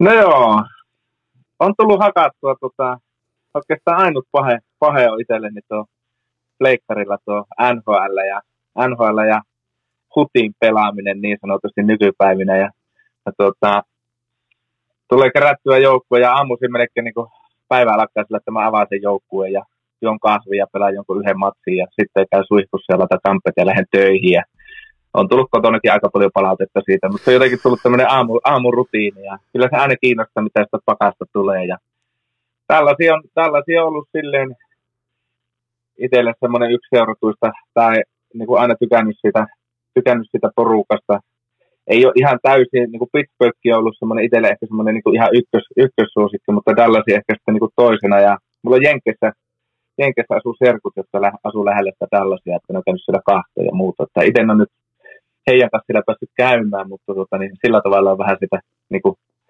tämmöistä koke- kokemusta niin kuin pohjalla. Ja, ja tota, NRia tulee niin kuin seurattua, itse asiassa kahto edellistäkin loppuottelua, niin heräsin jostain syystä puoli viisi aamuyöllä ja meillä tuo poika nukkuu välissä, niin se potkasi kylkeä sen verran lujaa, että tuli herättyä, niin kävin vessassa ja meni sohvalle ja pisti NRin pyörimään ja katsoi, kun tällaisi teki kaksi maalia siinä, että päästiin jännittää, että vieläkö tullaan tota, jatkoajalle. Toi on, toi on hyvä tota, tekosuu käydä vähän vessassa ja ehkä jos vähän vilkaisee, että mikä siellä on tilanne ja yhtäkkiä, yhtäkkiä siinä ollaankin sitten puoli kahdeksan asti kököttämässä sohvalla. No joo, mulla on, tota, meillä on semmoinen, tätä hoki GM, sulle varmasti tuttu, niin, niin, niin tota, mulla on muutama kaveri, ketkä ihan toimarinakin noissa eri, eri firmoissa, en nyt sanoa missä firmoissa, että niissä potkuja siitä, mutta, mutta tuota, meillä on semmoinen iso kimppa, semmoinen 20 hengen, niin kyllä meillä niin se talven henkireikä on se, että joka päivä soitat, että kuka vaihtaa ja mihinkin. Ja tietysti ei päästä kaikkia kortteja paljon, että samoja miehiä on, mutta oletko tehnyt vaihetta, katsotko sen, ja kyllä sillä katsotaan jokaiset peliajat ja vaihot ja joka joukkueesta ja varsinkin niistä peleistä ketään oli ja kuka sitä seuraavaksi hankitaan. Ja meillä on työpaikalla niin tulee 20 ottelu ottelulista, että kuka pelaa montakin kotona ja kuka vieressä ja millä aikataululla. Ja missä vaiheessa vaihdetaan noita miehiä ja ei vaiheta, niin se on koko talven ja erittäin iso henkireikä ja kaikki kympihestä varmaan saa kuin voittaa, mutta ei sille merkitystä. ei siis sillä, jollain niin rahalle ei ole mitään väliä, se on se, se, on se ikuinen kunnia, mitä voi, voi kantaa sen jälkeen, kun on voittanut. Ja kaikista pahin paikka on sitten niille, jotka häviää fantasy-liigoja onko teillä joku panos sille viimeiselle, että se joutuu vaikka pukeutumaan no joksikin hauskaksi hahmoksi vaikka, ja onko teillä jotain tällaisia nöyryytysrangaistuksia mukana? No mulla on semmoinen, semmoinen hauska tavallaan tässä 20 hengen porukassa, niin mä pääsin vähän niin kuin takaovesta sinne sisään ja osallistumaan. Niin tota, mä oon neljä ihmistä, niin kuin vi, viisi tai kuusi ihmistä koko 20 porukasta ikinä tavannut. Oho. Ja, ja, ja tota, ne on, loput on niin kuin ympäri Suomea, mutta niillä on tämmöinen pitkä historia, joka on joskus lähtenyt, tota, niin tietty kaveri niin kuin sitä pyörittää ja siihen on niin pikkuhiljaa tullut miehiä, miehiä mukaan. Niin tota, ole tosiaan, jos näitä logikeen kavereita siellä Fleparis on meidän tota, niin tuo Kimpan nimi, niin jos siellä kuuluu, niin ei ole tosiaan kaikkia edes tavattu. Joskus on mietitty, että yhteinen ilta istuttaisiin, mutta tota, se on vielä vähän vaihtoehto. Kuka on sun ykköspikki NHLstä nykypäivänä? Ei, totta kai nyt ei ole mikään drafti käynnissä, mutta jos nyt kaikki pelaat laitetaan samalle podille, niin, niin kuka on sun ykköspikki koko NHLstä? No, kyllä mulla on pakko, pakko kyllä mä melkein sanoisin, mietin, että sanonko McDavid, mutta kyllä mä, niinku, kyllä mä melkein sanoisin Nathan McKinnonin tällä hetkellä, että tota, on se, on se niin, niin, niin kuin sille joukkueelle ja se joukkue niin kuin pärjää. Ja sitten kun se kaveri ei tota, nosta tahalle omaa sopimusta, kun voisi olla 13 miljoonaa jätkeä, nostaa jonkun kasinpalakan suurin piirtein, että joukkue voisi olla parempi, niin kyllähän tuommoiselle miehelle on niin pakko hattua nostaa. Eli se on sun ykkösvaraus. Se muuten tienaa vaan 6,3 miljoonaa. Joo, joo, niin taisi olla sille, että saattaa nyt nousta sinne kasiin, mutta, tota, mutta onhan se, onhan se huikea niin ja. pelin, että just tuommoinen ajattelee joukkuetta, niin siitä pitää antaa niin kuin dropsit, että McDavid on sitten omanlainen, että on niin huikeista luistelua ja avojalka, kun se kiekko, kiekko on hallussa, mutta puolustuspäässä sillä on enemmän. Niin kuin, se ei ole niin kuin, ja sitten ihan absoluuttisesti niin all round tämmöinen pelaaja, niin onhan se Crosby niin kuin kokonaisvaltaisena pelaajana, niin huikea pelaaja. Yksi ykkösiä, kun katsotte hyökkäyspää tai puolustuspelaajassa ja kuka osaa sen metrin pienen syötön sieltä antaa, niin se poika osaa. Eli nyt meillä on paketoitu, meillä on vähän NRin pelailua, sitten meillä on vähän vielä NHL-fantasua tähän kylkeen, ja saatiin tähän vielä Roope Koroselle tällainen pieni NHL-fantasy-analyysi, niin eipä tiennyt muuten kuuntelijat, kun klikkaa käyntiin pesäpalloilijan vierailu, että täältä tulee kuranttia NHL-kamaa, mutta mä tiesin, tässä oli, mä oon tehnyt kotiläksyt, ja mä tiesin, että sieltä tulee ihan intohimoinen NHL, jopa niin kuin kellarinörtti nyt vieraaksi, joten tässä on vähän tällaisia maistiaisia, maistiaisia kuuntelijoille siitä, että kuka on Suomen pesispiirien ykkösharja, mitä tulee NHLn seuraamiseen, mutta mulla on seuraava kysymys ja se on se, että löytyy sun Instagramista myös tällainen kuva, missä ää, äh, sä pelaat pokeria. Sä oot ottanut siinä selfien ja sulla on vastassa ää, äh, itse Kyrpä Korpela eli Toni Kohonen, niin kumpi teistä voitti tämän kyseisen pokeriturnauksen tai pokeripelin? Se pelattiin, tuota, tämä kyseinen peli pelattiin Prahassa joukkueen kanssa, kanssa tuota, niin tämmöinen yksi päiväohjelma ja minä tulin toiseksi, oli finaalipöydässä, mutta nyt en muista, että kuka se voiton vei sillä. Mutta Kohonen ei voittanut. Muistat... Ei, ei tämä nyt kyllä Kohonen. No niin, en, no se... en, en, muista kyllä ihan varmasti, mutta sen muista, että toiseksi jää oli finaalipöydässä. Meillä oli koko, niin kuin, koko katras oli pelaamassa. Se oli semmoinen yhden päivän iltapäivän ohjelma siinä. Oliko tämä tällainen pesäpallojoukkueen virkistäytymisreissu Prahaan? Juurikin tällainen, vastaavanlainen reissu se, se, se kuulostaa kyllä siltä, että sieltä tullaan todella, todella virkeinen takaisin.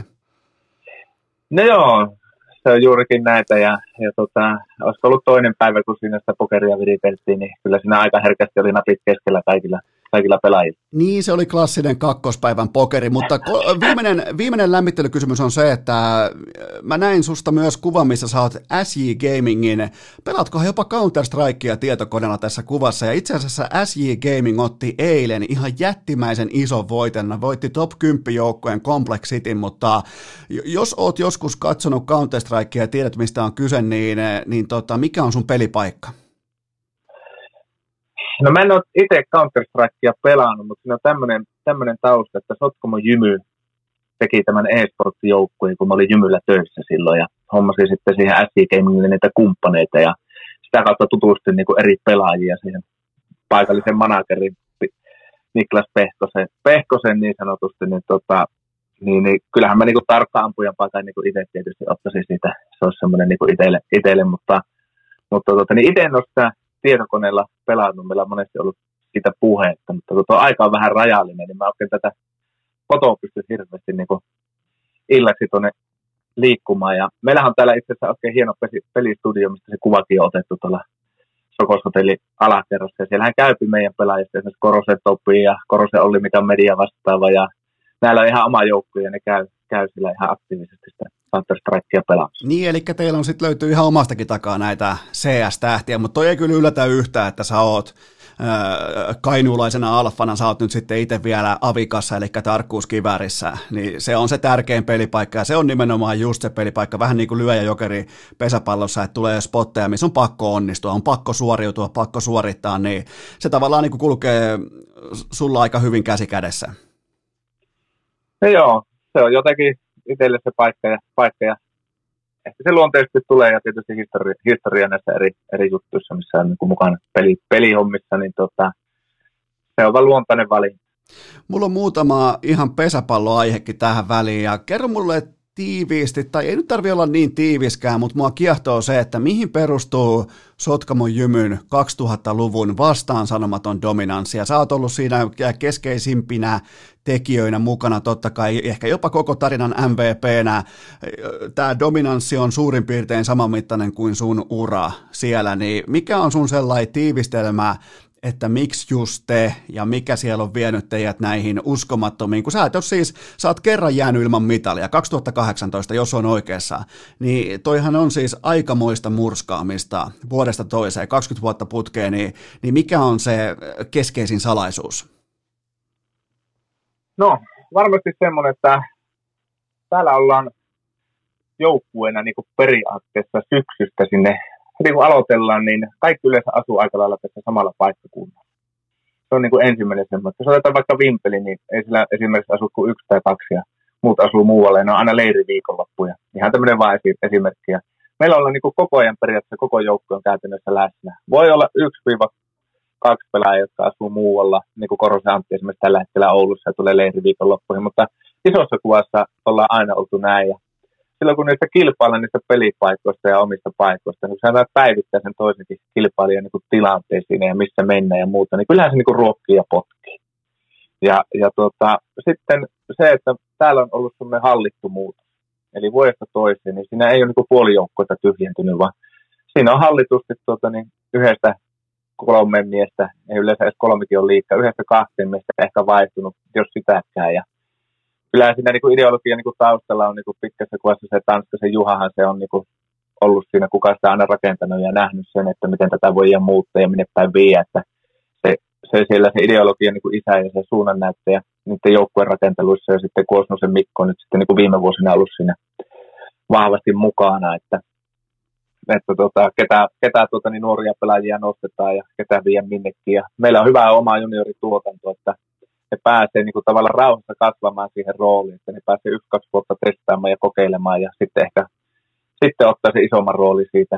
Joillakin käy nopeammin ja joillakin hitaammin, mutta tota, ne, ja sitten pääsee aistimaan sitä joukkueen tekemistä ja muuta, muuta niin tota, mä uskon, että se on tämmöinen niin kuin, se on niin kuin koko ajan niin kuin ollut hanskassa ja käsissä että miten sitä joukkuetta rakennetaan ja miten sitä tehdään ja minne päästä viiä. Se on, se on niin kuin hallinnassa. Siinä ei ole niin kuin liikaa tunteilla lähdetty viemään sitä. Niin kuin monessa seurassa tehdään niin kuin älyttömän tunnepitoisia ratkaisuja. Sitten ne on monesti lyhyviä, lyhyviä ja ne ei kestä pitkään ja jopa kalliita ratkaisuja. Niin, tuolla ei tie, tietoisuuden ja osaamisen ö, tavallaan avioliitto, että koko ajan tiedetään, mihin ollaan menossa ja miten sinne päässään, kun tehdään riittävästi töitä annetuilla ohjeilla, niin toihan Toihan siis kuulostaa siltä, miten operoi vaikka Bayern München. Totta kai ne myös ostaa paljon pelaajia itselleen, mutta sieltä se vaan päivittäisestä standardista löytyy se menestys lajissa kuin lajissa, niin, niin se, se tuntuisi olevan siis täältä etelästä katsoen siis suurin piirtein vuodessa ehkä kahdeksan pesäpalloottelua, niin tuntuisi, että jos joku on suomalaisessa urheilussa pysyvää, niin se on se, että Oulun, Oulun kärppien talous on tikissä ja Sotkamon jymy menestyy pesäpallossa. Se on suurin piirtein tossa. No joo, ja siinä on sitten semmoinen, että jos, jos nyt ei ostaisi sitä omista niin junnusta, vaikka nyt sitä lukkaria löytyy, että tämmöinen esimerkki, niin, niin se on vähän niin kuin semmoinen, että jos on ihan pakko, niin käydä jostain niin kuin hakemassa se tällainen periaatteessa paikalla. Jos on semmoinen tila, niin kuin tässä otetaan 20 vuoden historiassa, tai joku etukenttäpelaaja tai muuta, niin sitten se hommataan sitä muualta. Mutta jos ei ole ihan pakko, että se on mahdollista, että se tulee omista, niin kyllä se yleensä silloin omista tulee. Ja nyt just tällä hetkellä se vaikuttaa, että se tulee niin kuin erittäinkin omista. Että siellä on, miltä muuten tuntuu pelata siinä positiossa, kun suurin piirtein Aapo Komulainen on syntynyt niinä aikoina, kun sä aloit dominoida superpesistä, niin, niin tota, mitä, mitä fiiliksiä se herättää? No, tulee semmoinen olo, että äkkiä se tuo aika menee. Vastahan me pelattiin niitä pelejä, kun se syntyi käytännössä. Ja toinen Kuosmosen Kalle, että mikä kanssa pelattiin silloin aikana pitkään. Ja, ja Kallekaan ei ollut syntynyt, kun oli ura alkanut. Ja itse asiassa tuossa meidän joukkueessa taittaa muutama muukin kaveri, jolla ketkä ei vielä edes syntynyt. Että, että tulee siinä välillä semmoinen niin fiilis, että kyllä tämä aika vaan niin juoksee tosi kova, kovaa vauhtia. Ja, ja tota, itse on tottunut semmoisen jonkinnäköisen, niin kuin, onko se nyt sitten elämänhallinta tai oravan pyörätä, että kausi menee aina sille, että syksyllä saa sitten vähän levähtää ja tehdä omia asioita ja pikkuhiljaa ruveta menemään eteenpäin. Ja siitä ne vaan nopeasti nuo vuodet näköjään vieriin. Ol, että tuota, tunt, Oliko, oliko nämä molemmat pojat, Kuosmanen ja äh, Komulainen, oliko nämä nimenomaan vaikka pikkupoikina, oliko ne pallopoikina teille tai kantamassa vaikka äh, teidän mailoja tai jotain, että ne on ollut ihan siis naskalista, kun oppi kävelemään, niin mukana jotenkin jymyn toiminnassa ja nyt ne on sitten itse merkittävissä rooleissa? No kyllä ne siis jon, jonkin verran tuotakin, mutta meillä ei ole ehkä semmoista kulttuuria niin kuin Sotkamossa, että me tuotaisiin omia lapsia niin kuin silleen reeneihin niin kuin tavallaan mukaan ja pyörimään. Niin, niin joo, joo. joo. Py, py, pyörimään niin kuin silleen, että totta kai ne niin kuin sinä ollut mukana, mukana ja näin tuota, niin eri juttuissa, mutta meillä ei oikein semmoista kulttuuria ole, ole ja varmaan, en tiedä onko muualla sitten sen, sen tyylistä, tyylistä, kun ei ole ikinä käynyt muualla pelaamassa, niin ei osaa siihen sanoa, mutta tota, niin se on vähän niin kuin sille, että pystyy keskittyä siihen, niin kuin siihen harjoitukseen, kun ollaan siellä harjoituksessa ja, ja näin edespäin, mutta totta kai hän on niin kuin hengittänyt ja sille ollut mukana, mukana tuossa pelihommassa aina. Ja kyllähän molemmista pojista, niin nyt jo huomaan nuoresta iästä huolimatta, niin tulee, tulee tota, ovat jo nyt huikeita ulkopelaajia ja, ja tota, sisäpelikypsyys tulee sitten pikkusen iän, iän myötä, mutta tota, niin ei, ei tarvitse hävetä sitäkään, sitäkään tälläkään hetkellä, mutta se, se tulee niinku muuttumaan vielä, vielä tota, niin varmasti niinku monta astetta vielä niinku ylöspäin. Oh, Ulkopelissähän on pärjäävät aivan täysin. Onko noilla 17-vuotiailla kundeilla vielä mitä asiaa Roope Korhosen NHL-visaan, vaikka bussin takapenkillä? No joo, tässä aina näitä hauskoja juttuja tulee, kun tulee näitä jotain 900-luvun kysymyksiä ja meillä on niin paljon noita, noita junnuja, niin kyllä sanotte vanhempien kanssa melkein näistä keskustella, että niille kun sanoo, sanoo tota, Ryppönenhän kysyy esimerkiksi tuosta Vuorisen Jännestä kysyy joskus, hei, onko se aina pelannut jokerina? Ja tota, Vuorinen, Vuorinen kuuluu Sotkamon timanttiseen Hirviövuorinen, Hakkarainen, Akseliini koko 900-luvun ennen kuin siirtyi Oulun lippuun ja muuta. Ja ihan viimeisenä vuosina oli pari vuotta jokerina. Niin Rytkönenkin, Rytkönenkin on jo vanhempi kuitenkin näistä huomattavasti, niin se kysyy, onko se aina pelannut vain jokerina. Että tässä on niin kuin aspekti, niin ei sitä nyt ihan hirveästi viitin ruveta niin kuin Popi Orreista kyselemään tai, tai Phil Espositosta tai, tai tuota, niin en mä tiedä, etteikö ne Brett Halliakkaan osaa. Että, ei, ne, ne, niin kuin, Kuosmosen legendaarinen kysymys oli aina, että kuka, mikä oli Chicago 95 NHL ykkösketju ja sieltä sitten tämmöisiä, tämmöisiä kun kyseli näitä pojilta, niin pojat on aika huulipyörinä, että missä mennään. Ja, ja tota, että kyllä ne näitä nykyajan kysymyksiä heille on. Että sitten he tietysti puhuu niin tuolla peleissä, että kun joku junnu nousee jostakin seurasta pelaamaan, että tota, niin se on semmoinen tämmöinen ja tämmöinen, niin itsellä on ihan huulipyörit, ei ikinä kuulukaan. Että, ei ole pelannut junnuja yhtä aikaa, niin niillä on sitten tämmöiset jutut. Mutta... Oli, oliko, muuten, oliko muuten Toni Amonte Chicagon ykkösketjussa 95? Siinä oli Raunikki ja Larmer ja sitten oli Smith ja Celias ja Amonte taisi tulla myöhemmin. Olisikohan sillä ollut tota, niin, suutteri, suutteri tota, niin, toisessa lajissa? Okei, mä olisin heittänyt Amonteen. Larmerin mä olisin osannut hakea, ja tietenkin Rounikin, mutta no se, Selios nyt oli aina siellä, mutta aika kovia visoita heitätte noille teidän junnuille, täytyy myöntää kyllä, että kyllä siellä niinku laitetaan junnut kovaan mankeliin sekä kentällä että sen ulkopuolelle, mikä on ihan oikein, mutta seuraava kysymys on se, että aina kun mä katson teidän peliä tai pelaamista, nyt totta kai ensi lauantaina sama homma, mä oon tällä hetkellä jopa niin kuin ihan fanaattinen pesäpallon seuraaja. Te muuten tällä hetkellä nautitte erittäin harvinaista tilannetta. Teillä on suomalaisessa palloilussa, suomalaisessa urheilussa likimain monopoliasema. Ei ole jääkiekko, ei ole häirittämässä, ei ole, ei ole koripallokausi alkanut, ei oikeastaan mitään nyt rinnalla.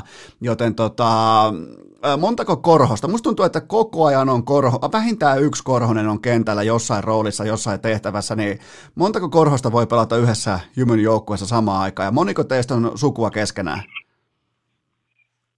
No siis tota, pelasiko meillä viime vuonna, olisiko ollut viime vuonna ennätys, kun Jussi Korhonenkin pelasi vielä, pelasi tuohon, ja sitten oli Topi ja, Topi ja tota, Antti, niin meillähän itse asiassa mitään muuta sukulaissuhteita kuin Niko ja Topi on serkuksia keskenään. Ja, ja muut ei ole sukua toisille millään tavalla. Okei, eli ne vaan sattuu olemaan korhosia. ne, vaan sattuu, ne vaan sattuu olla korhosia. Että itse asiassa jossain luvi, että joskus sodan jälkeen Sotkamossa pidettiin jotkut orgiat aikana.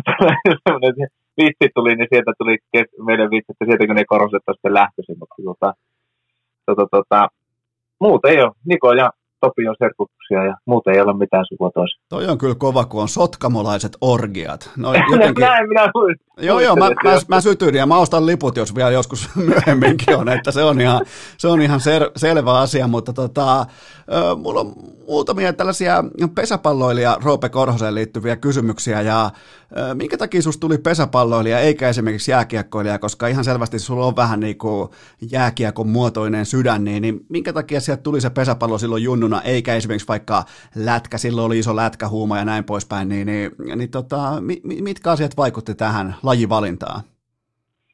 No mä pelasin lätkää periaatteessa lukio asti pesäpallon kanssa yhtä aikaa rinnalla ennen kuin piti sitten, kun meni urheilulukioon, niin periaatteessa valinta tehdä, kun reeni, reenimäärät nousi. Ja tietysti Sotkamossa ei semmoista niin kuin lätkäpolkua, semmoista suoranaista lätkäpolkua oikeastaan ollut.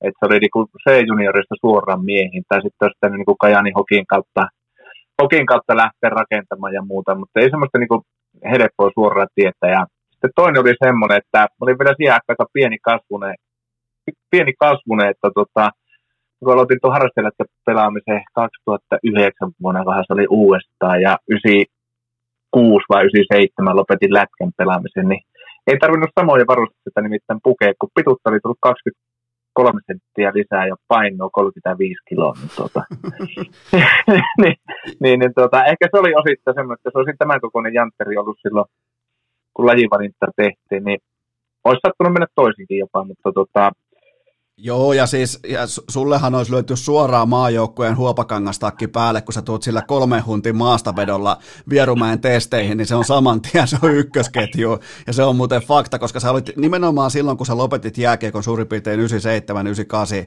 ja näin poispäin, niin, niin tota, sehän oli nimenomaan sitä aikaa, kun pelaajien on oltava joko isoja tai helvetin isoja, muuten niille ei ole mitään käyttöä. No joo, juurikin näin, ja näin, ja tota, mulla on tästä lätkästä ihan semmoinen tietynlainen hauska tarinakin, kun oli Teemu Selänttien kiekkoleiri ihan täällä kesäisin aina tänne Sotkamossa ja Vuokatissa. Ja sitten oli tota, oltiin tuossa Superparkilla ja silloin se lämäri, lämäritutkkapaikka ja Filippulan veljekset sattui siihen yhtä aikaa. Ja pojat sinne, mä kyselin, että miten se on mennyt ja pojat oli käynyt sinne lyömässä pesistä. Ja ne löysi, oliko 155 Valtteri lyönyt sinne. Sitten se kysyi, että tuota, niin miten kovaa minä lyön. Ja lyö. Ja tota, mä sitten pojille, että no hei, lämä, lämästäkö kilpaa? Ja tota, jatketaan ilman muuta. Ja Ilari tuomasta, no hän voi aloittaa. Ja se lämii siinä useamman kiekon 10-15 kiekkoa jotakin. Ja 139 sai tennarit ja sitä levyltä, levyltä lämästyä. Ja sitten Valtteri sanoi, että no lämäise sinä seuraavaksi. Mä että no voi minä lämästä. Mä että no mä lämäsin muutaman lämmittelin kyleet auki ennen kuin rupeaa vetämään. Ja Ammu ekalla sitä kolme neljä lämmittelynä ja pojat kahta vähän siinä. Ja sitä neljä kolme ja rupesi vähän ilme muuttumaan ja sitten ampui kolmesti 152. Ja tu- tuumasin, että tota, eiköhän tämä ollut tässä, niin Teemu ja Keijo taisi tulla siihen molemmat kahtomaan vieressä. Nyt taas väärän pojan pojat haastaa. Ja tota, Valtteri tuumasi NHL-miehen statuksella siihen, että hän ei ammu ollenkaan. Eihän tuossa voi mitään muuta. Herra Jumala, ne heittää vielä veljeksistä heikomman siihen starttiin ja se käy häpäsemässä itsensä sua vastaan. Niin mä olisin tehnyt samoin tavoin kuin mun ikätoveri Valtteri tuossa tilanteessa. Mä olisin kävellyt vaan pois. Ei tos siis, ei tos kannata enää, koska Ilarin mä tiedän sen verran hyvin, että se ei, ja toi oli sille maksimi. Se ei, se ei tosta saa yhtään kovempaa. Niin, niin sit kun sä alat laukoa tutkaa rikki siinä vieressä, niin ei tos, niinku, tos ei auta kuin kävellä vaan pois. No joo, se oli semmoinen hauska, hauska, hauska juttu, että meillä oli siinä Superparkilla itse asiassa niin Jymyllä samassa yhteydessä toimisto. Ja tämä tuli tänä päivisi, riippuen tietysti päivästä, niin aina silloin tällä niin vähän käytyä vetelemässä, ja sitten kun on pitkä tausta, niin, niin, niin tota, ihan hyvällä tekniikalla tulee veettyä sitten sitäkin, niin siinä saatti semmoiset pohjalukemat sitten sinne laitettu. Sä lyöt vasemmalta puolelta, kuten kaikki muutkin kovat pesäpalloilijat, kuten vaikkapa minä, tai tässä vierailussa erittäin paljon taustatöitä ja oikein niin kuin kunnon vanhan liiton jeesi antanut setä tammukkaa ja tällaisia vähän niin kuin pienempiä pesäpallolegendoita, mutta sä kuitenkin heität oikealla, sä lyöt vasemmalta puolelta, mulla on sama homma, mutta tehtiinkö sulle junnuna samanlainen muuvi kuin aikoinaan Rafael Nadalille, että siinä on ihan hirveä etu tenniksessä, kun sä oot vasenkätinen, niin mä en tiedä etuja tässä pesäpallossa, mutta miksi, miksi sun äh, kätisyys on ikään kuin mettän puoleinen suhteessa sun heittokäteen? No siinä on itse asiassa tämmöinen oikeastaan hyvin yksinkertainen tarina, eli tota, ne jenkkiserkut, mistä tosiaan aikaisemmin vähän mainin, niin siinä minun ikäinen tai minun vuotta vanhempi on tuo Johannes, ja ne tuli sitten meillä käymään tuolla Sottamossa, ja tuota, ne nyt oli baseball-kamppeet mukana, mukana siinä, ja me ruvettiin sitten tuota, niin testaamaan sitä lyömistä, vähän niin kuin softball-tyyli, heidän isä siinä syötti silmeille, ja, ja tota, mä kokeilin lyödä oikealta eka, ja en mä osunut siihen, ja mä olin kato lätkää kuitenkin hakannut, hakannut tuota, niin sellaista puukiekkoa sisällä rivitalossa, listat mustiksi ja naapuri viha päälle, ja, ja tota, mä, mä sitten, että jotenkin se tuntuu luonnemmalta mennä niin kuin leftin puolelle tavallaan vasemmalta, tai mä kokeilen täältä puolella, ja siitä tuli ne ensimmäiset osumat sitten siinä baseballin hommassa, ja siitä se jäi. Siitä se oikeasti, sillä tiellä niin kuin ollaan. Ja kaikista hauskaa jälkikäteen on sanonut tota, niin tämä jenkkiserkku ja äiti, että mä olin käynyt vouhuttamassa ympäri naapurustoa siinä, kun paljon asuu lapsi, että meillä tulee serkut Kiinasta käymään. Tämmöinen, hyvin, hyvin oli tiedossa, missä omat serkut asuu, mutta baseball, baseballia kokeiltiin siinä, se on niin jäänyt mieleen ja vasemmalta osuin, niin sit, se niin tuntui luontavemmalta ja sille tielle jäätiin. Ja muuten täysin oikein käsin. Mulla on tuollainen vähän reilu 1500 vähemmän kotiutuksia kuin sulla, mutta mulla on yhtä luontainen. Ihan vaan siitä syystä, että alettiin nakkelemaan sählypalloa ilmaa ja lyötiin sählymailalla siitä ilmasta osumia joskus ihan lapsena, niin ihan hirvittävän paljon luontevampaa oli pitää mailaa vasemmalla kuin oikealla puolella. Ja ne vähäiset sitten pesäpallopelit, mitä tuli itse pelattua niin kuin ihan koulutasolla ja näin, niin, niin sieltä se johti, että ilmeisesti jos menee pelaamaan pesäpalloa vaikka junnuseuraan joukkueeseen, niin lyödäänkö siellä sitten ihan kätisyyden mukaan se oikea kätisille opetetaan se lyöminen nimenomaan oikealta puolelta. Mä en ole siis koskaan käynyt pesäpalloreeneissä, niin onko siellä tällainen systeemi junnuissa? No en tiedä ihan kaikista seuroista, mutta tota, kyllä se yleisesti niin kuin, tavallaan lyövä niin kuin lämmittelyssä tai se maila olalle, niin lyövä niin olalta olalle tavallaan. Ja sitten niin kuin, ruvetaan junnu, jun, junnu niin kuin annetaan tavallaan päättää, että kumpi hänestä tuntuu niin kuin luontaisemmalta puolelta. Ja Kyllä paljon näkee niitä junnuja, että se päättää vaikka itse eka, että hän lyö vaikka oikealta puolelle, kun se varmaan nuorilla ihmisillä voi vaikuttaa, että mitä puolen kaveritkin lyö. Ja niin, niin tämmöiset, tämmöiset muut asiat. Ja, ja sitten se voi olla, että no ei tämä ehkä olekaan se oikein, että kokeillaanpa. Että ne vähän niin kuin kokeilee molemmilta puolia. Että kyllä täällä ainakin on mun mielestä saanut niin itse, päättää, että ei ollut sille, että ajatetaan toiselle puolelle. Mutta nuorilla ihmisillähän pikkulapsilla monesti kaveritkin sitten ohjaa sitä hommaa. Ja voi olla myöskin semmoinen, että tietysti kuvassa myöskin, jos on joku pelaaja idoli, niin lyövä siltä puolella, kun se pelaaja idea, että tämä on mun puoli. Että, että tota, menehän tämä näin. Ja oli meillä yksi naapurin kaveri esimerkiksi, se pelasi aina lestistä jääkiekkoa, kunnes isä osti Kajanista sille vahingossa raitin mailla omalle pojalle, niin se on nyt vieläkin tänäkin päivänä raitti. Että. Se, tota, se Näinkin on, voi käydä. Se on aika kova. Tuollainen niin kuin Kurt Cobain tason kätisyysmuutos, että sulle lyö vääränkätinen kitara käteen ja sä opettelet soittaa sitä väärin niin kuin päinvastaisesti, niin se on, nämä on tällaisia aika kovia, nämä vaatii talenttia, nämä pystyy toimimaan niin kuin omaa aivologiikkaa vastaan, mutta miten muuten sanoit tuosta, että otetaan mallia esikuvista ja otetaan siitä, että ketä on vähän niin kuin lähellä, että on omia idoleita, niin miten teidän jälkikasvu, että onko siellä tulevat lyöjä kuningattaret tai lyöjä kuninkaat mukaan, että ne, onko ne, lyöks nekin vasemmalta puolelta? No joo, kyllä ne, kyllä ne vasurilta, vasurilta lyö, lyö, mutta tota, nämä tyttäret, mitkä mulla on vitos- ja kutosluokalla, niin ne ei ole mulle, kummatkaan ei ole niin pesäpallossa niin seuratoiminnassa mukaan, että en ole pakottanut mihinkään, että jos haluat, niin voit mennä, mutta voimistelussa ja tämmöisessä on niin löytyy, löytyy niin harrastusta ja laskettelua ja, ja tota, tämän tyylisiä juttuja ne on niin nyt tehnyt, että mennään sillä ja sitten tuo nuorimmainen on kaksi ja puoli vuotias, vuotias vasta, että tota, tuo poika, niin, niin, niin, se ei ole vielä sitten tota, ei ole vielä kokeiltu, kokeiltu tätä hommaa, että varmaan niin ensisenä ruvetaan sitten miettimään, että mikä se on, mutta lätkä se, lätkä se harja tuossa meidän eteisessä salipädimailalla niin vetää menemään, niin, niin, niin lehtiltä se ja, ja tota, joku opettanut se silleen, en tiedä mistä saanut huonosti, niin se on hyvin jarkkorutumainen lähtökohta, että kun lähdetään pelaamaan, niin molemmat menee selkä laittaa vasta ja kohdataan keskelle ja kirvesiskulla lähtee niin kuin mailla pystyssä liikenteessä, että Saapi laittaa, saapi laittaa poikittaisen maana tuohon ota, että sitten tuu maillaan päähän ja Sielläkin alkaa pelit vasta. Sä, su- se ajetaan, se ajetaan junnukeikossa pihalle ennen kuin se kerran mitään muuta tehdäkään. Su, su, su, sun pitää pitää niitä sun varusteita päällä ihan, ihan tuolla kotioloissakin, jos siellä on noin kovaa meininkiä, kun siellä tota, laitet, laitetaan käsille tuohon malliin. Mutta sähän pelasit pitkään kopparina, jopa mäkin muistan sen, ja mä muistan sen erittäin hyvin, muun muassa vaikka Vimpelin saarikentältä tai vastaavaa, mutta sä oot nykyään ihan putipuhdas lyöjäjokeri, niin mi- milloin, miten ja miksi toi siirros tapahtui?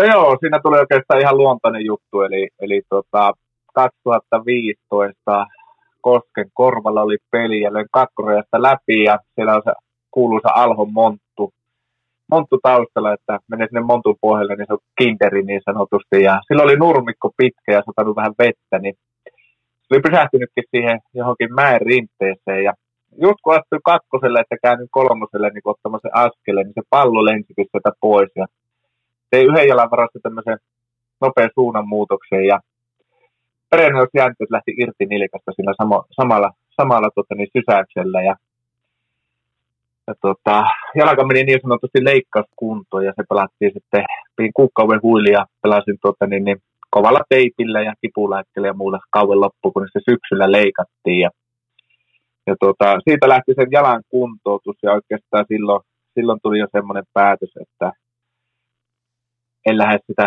kopparin niin kuin, tonttiin periaatteessa kuntouttamaan, että pyrin kuntouttamaan se jalalla sillä tavalla, että pystyn täysmääräisesti lyömään. Lyömään, että se ei sisäpeliin vaikuta. Ja, ja tota, totta kai se juoksu sitten vielä vaikutti ja se meni se eka talvi vähän niin kuin silleen, että oikeastaan juoksureeniä täyttä askelta voinut ottaakaan, mutta, mutta tota, tämä oli oikeastaan semmoinen luontainen juttu, että se tuli tämmöisen loukkaantumisen kautta, niin sitten jäi kopparin paikka. Eli se tapahtui siis, kun sä sanoit tuossa aikaisemminkin, että aina pitää, pitää mukautua, pitää adjustoitua, pitää, ja tämä on peliä, niin toi oli sun, sä, sä jatkoit pelin pelaamista, mutta vaan eri ehdoin, ja se näyttää, näyttää kulkevan nimittäin aika mukavasti, mutta toihan on sellainen lyöjäjokeri, se on, melko klats, se on melko kytkin pelipaikka, että paljon otsikoita, paljon osoittavia sormia, paljon jopa niin kritiikkiä, näin poispäin, niin mi- mihin sä vertaisit nyt tuollaisena NHL-fanina, niin mihin sä vertaisit lyöjä-jokerin pelipaikkaa? Löytyykö sieltä jotain vastaavaa, että joku vaikka Patrick Lainen, niin onko, se, on, onko siinä jotain samaa olla lyöjä-jokeri, kun sä oot se ratkaiseva maalintekijä painottomalla puolella ylivoimasta tai vastaavaa? No joo, sillä niin lyöjokerina piti niin kuin sopeutua siihen hommaan, niin siinä on semmoinen ero niin kuin versus numerolla pelaava, että sä oot aina pakkotilanteessa. Eli, eli numerollahan voit päästä vaikka lyömään kakkostilanteessa, kakkos-kolmostilanteessa tai pelkästään eteen ja kolmosella ja niin kuin lyömään vaikka pari vapaata lyöntiä. Jos sä on hyvä onnistuneen, niin sieltä tulee juoksuja, pääset sillä peliin kiinni ja sisään ja oot saanut se eka onnistumista. Lyöjäperissä oot aina pakkotilanteessa, sitten jos sillä ei ajo lähtee, niin periaatteessa viimeinen lyöjä, sulla väkisellä se merkki päällä. Eli ikinä se on niin kuin tavallaan, aina on niin kuin ote, jotain tapahtuu kolmella lyönnillä, että et koskaan oikeastaan pääse niin kuin hengästä tai vapaasti niin kuin yrittää. Niin. Ja, ja, ja, tietyllä tavalla siinä on sitä maalivahivirtaa jollain tavalla, että jos et saa sitä koppia kiinni, niin, niin että se on niin kuin vähän niin kuin pakko ottaa. Tietyllä tavalla siinä on vähän niin kuin sille niin kuin ehkä siihen lätkä, lätkätermi. Ja ulkopelin kohdalta lukkari on vähän niin kuin mokke ehkä. Nämä vois, vähän, nämä, vähän voisi niin kuin verrata. Ja sitten jos sä, niin kuin, sä oot siinä sisällä mitään aikaa, niin sinusta niin kuin käytännössä ei ole mitään hyötyä sille joukkueelle. Ja, ja, ja tuota, aina joudut niin kuin siihen suurennuslasin alle sitten suorittaa. Että sitä joutuu niin kuin henkisesti aika paljon niin kuin erillä tavalla lähestymään. Ja silloin kun pelasit kopparina, niin esimerkiksi jos sisällä ei vaikka aluksi kulkenut, niin sä saatat päästä sen ulkopelin kautta sen pelin sisään. Niin saat hyviä suorituksia siellä ja saat sen flow päälle ja nyt kulkee ja sitten se siirtyy vaan sinne sisäpeliinkin ja vastaavasti jos sisäpeli kulkee, niin siirtyy ulkopeliin, mutta nyt jos se sisäpeli ei kule, niin se ei sitten kule. Sä et saa sitä ulkopelistä sitä apua tai vain sitä nostetta siihen itselle. Ja, Sä ja... Niin kuin ihan erillä tavalla mentaalisesti niin kuin valmistaa. Sanoit tuossa aikaisemmin, että opettelit käytännössä lyömään palloa vähän niin kuin baseballin kautta tai baseballin ideologian mukaan, niin siinähän siis aina sä joko palat tai menet kentälle, niin sulla on käytännössä lyöjokerina samanlainen tilanne, sä et pysty, niin kuin, sä et pysty ostamaan itseäsi ulos siitä tilanteesta vaikka kopilla tai jollain, vaan siinä pitää lyödä. No, näin se käytännössä on että tota, niin numerolla tulee sellaisia tilanteita, että ei ole pakko jo lähteä ja, ja muita, että voit niinku, tavallaan saa ensimmäisiä tai onnistumisia sitä kautta ja päästä peliin kiinni, että tavallaan voit sitten niin selvitä kopiin. Ja jos tulee kaksi epäonnistuneet kopiin, niin ei, ei mitään tapahdu tavallaan kentällä. Jokerina se on, se on raakapelin ranualla, että sä et voi ostaa sitä itsesi ulos. Raakapeli ranualla, mutta kuka on sun sellainen äh, kenties pesäpalloesikuva tai joku nuoruuden idoli, vielä tällainen niin kuin yksi pikku tällainen kysymys. Onko sulla joku, koska, kuka tulee ensimmäisen mieleen? No kyllä mulla varmaan niin pitää sanoa, että on Meriläisen Markus, eli A- Aatu tuota, pelasi Symyssä ja Seläkkeen tiikereissä ja sitten pelasi Hyvikkän tahtossa ja se myös juontaa juurensa myös sen takia, että se oli meidän junnuissa hyvin monta vuotta pelinjohtaja, eli hänen pikkuveljensä pelasi sitten samoissa porukoissa, niin siltä on niin kuin paljon tullut semmoisia hyviä, hyviä niin kuin neuvoja tuli aikanaan, ja, ja tota, se antoi niin kuin pelata, eli se antoi niin kuin mun mielestä se oikein juttu, että sanot, jos on väärä niin mitä hän olettaa, että tapahtuu että minkälaisia lyöntiä. Eli lyön pääsääntöisesti kovia yritän lyödä kopparilla asti sitä palloa. Oli sitten vaihtotilanne tai takatilanne. Ja jos on aavistusmerkki, niin silloin voi lyödä pieniä lyöntejä pussin pohjia ja näin edespäin. Eli on tämmöiset niin raamit tavallaan sille nuorelle pelaajalle. Nuori pelaaja saa itse päättää, että miten se teki. Ja pelihän se kehittää kaikista eniten. Ja sitten jos tuli jotain niin virheratkaisuja, niin pystyy niin tavallaan, että hei tässä oletettiin, että olisi voitu näin ja näin tehdä. Että sitten tämmöistä. Niin kyllä se, niin se Meriläisen Markus on niin siitä niin kuin, varmaan niin kuin eniten vaikuttanut niin kuin minun pelaajan. Tuohon vielä liittyen, mä otan taas vaan lennosta nopeasti kiinni, että kun sä meet, kuvitellaan vaikka, että on joku todella täpärä hetki, vähän tällainen niin kuin pakko onnistua tyyppinen tilanne, niin missä sun silmät kiertää ennen kuin tämä pallo lähtee ilmaan ja ennen kuin siihen pitää osua, niin koska mä en ole itse koskaan pelannut pesäpalloa, mä en pysty, mä en pysty niin kuin kuvittelemaan sitä tilannetta, mutta ketä sä katot, mihin sä katot, mitä sä otat huomioon, mikä on sellainen niin kuin manoveriketju, minkä sä käyt läpi ennen kuin se itse niin kuin suoritus tapahtuu? No, totta kai niin katsot, että minkä tyyppinen eteni on meillä kolmessa, että onko se nopea vai hiaskaveri, että mikä se tavallaan eteniälle riittää. Ja, sitten katsotaan ulkopelipaikat, että missä se kaveri pelaa, koska nykyään vaihellakin paljon paikkoja.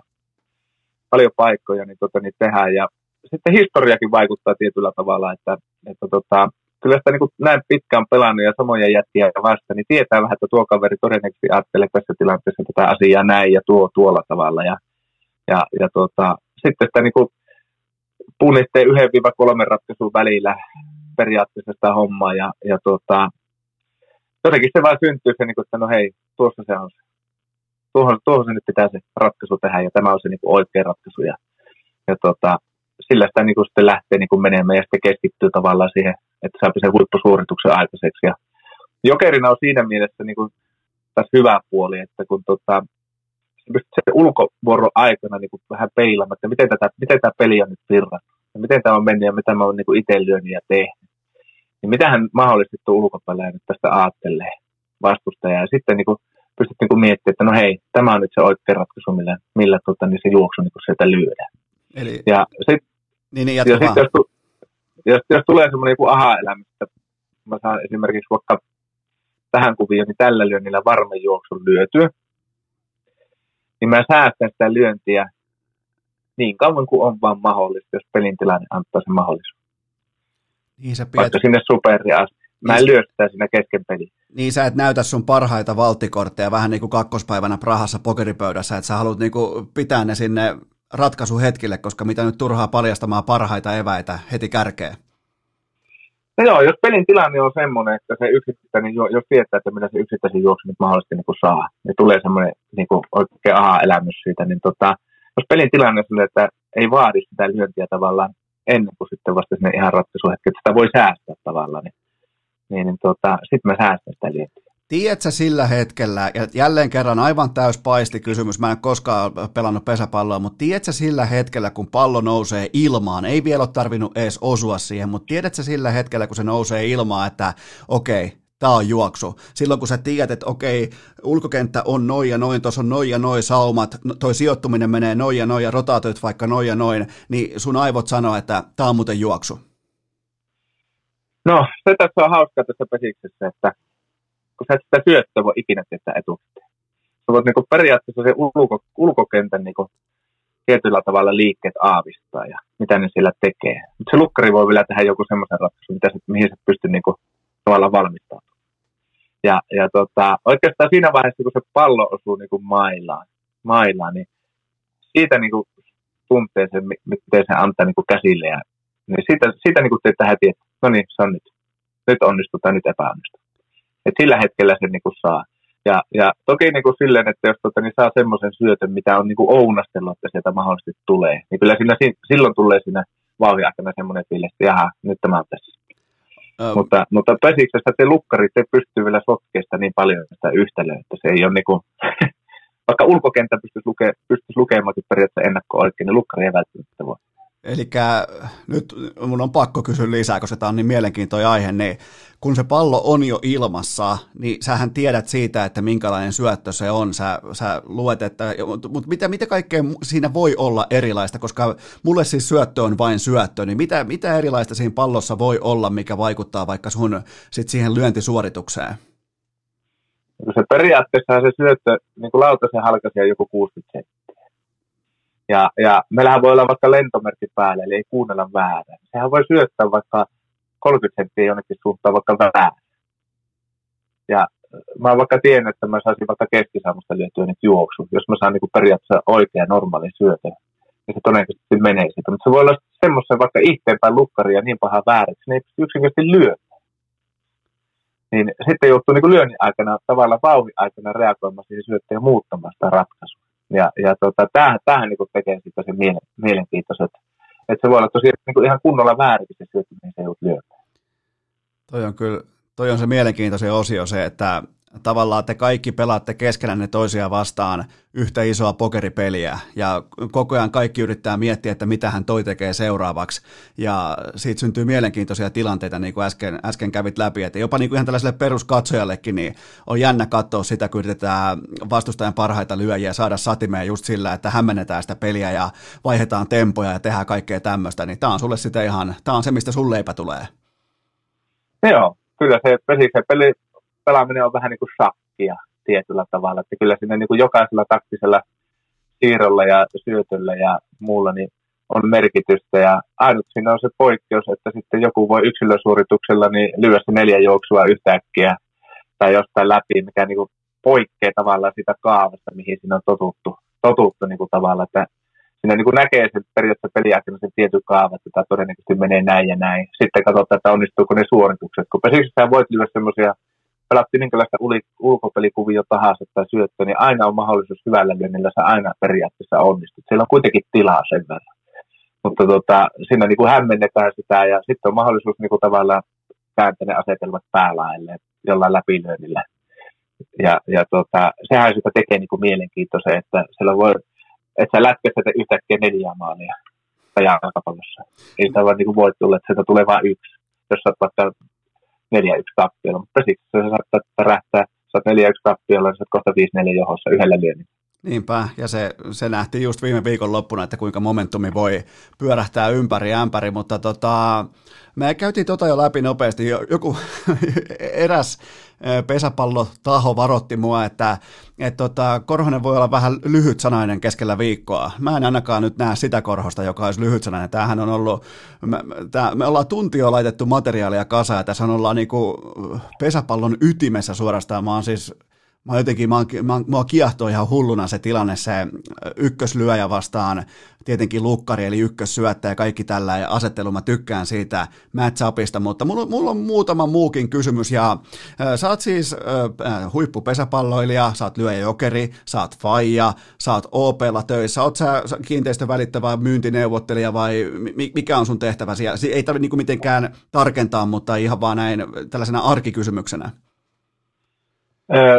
no kiinteistön välitys olen nyt, nyt tällä hetkellä ja tosiaan kolme viikkoa on vasta ollut, että ihan on niin tämmöinen tota, sisäänajo niin sanotusti ja hommien opettelu, opettelu siellä menossa. Toki, toki nyt näyttää siitä, että saatiin jo tulostakin aikaiseksi, mutta tota, periaatteessa niin kuin ihan, ihan uuteen työhön ja ihan uuteen ympäristöön nyt, nyt hyppäsin, että yhdeksän vuotta oli jymyllä hommaamassa yhteistyökumppaneita pelaamisen ohella ja sitä ennen olin tuolla Enero, Enero Central ja Finlandilla oli kuusi vuotta yhteyspäällikkönä, eli siellä on tavallaan vähän tuttua tämmöisessä isommassa firmassa niin kuin toimiminen, toimiminen, että tämmöinen työhistoria on tavallaan itse. Okei, nimittäin mulla on nyt liittyen tähän OP, mä oon kanssa OPn asiakas ja tota, mulla on tällä niin kuin, voisiko sanoa jopa tällä aloittelevan työntekijän vihje, koska jos sulla joskus tulee sellainen tilanne eteen, että tulee vähän niin kuin vaikean tuntuinen ostaja, asiakas, niin nappaappa mukaan yksi sun pesismailoista siihen neuvottelutilanteeseen. Ni, niin tota, johan alkaa tulla nimeä paperiin nopeammin. Oletko tällaista harkinnut? Koska mä mietin sitä, että jos sulla on vaikka kova aamureeni, sen jälkeen sitten myyntitilaisuuteen ja sulla on pesismailla mukana, niin sehän tuo ihan mielettömän vivun siihen tilanteeseen. Oletko yhtään miettinyt tällaista, koska tämä oli eka asia, mitä mä pohdin?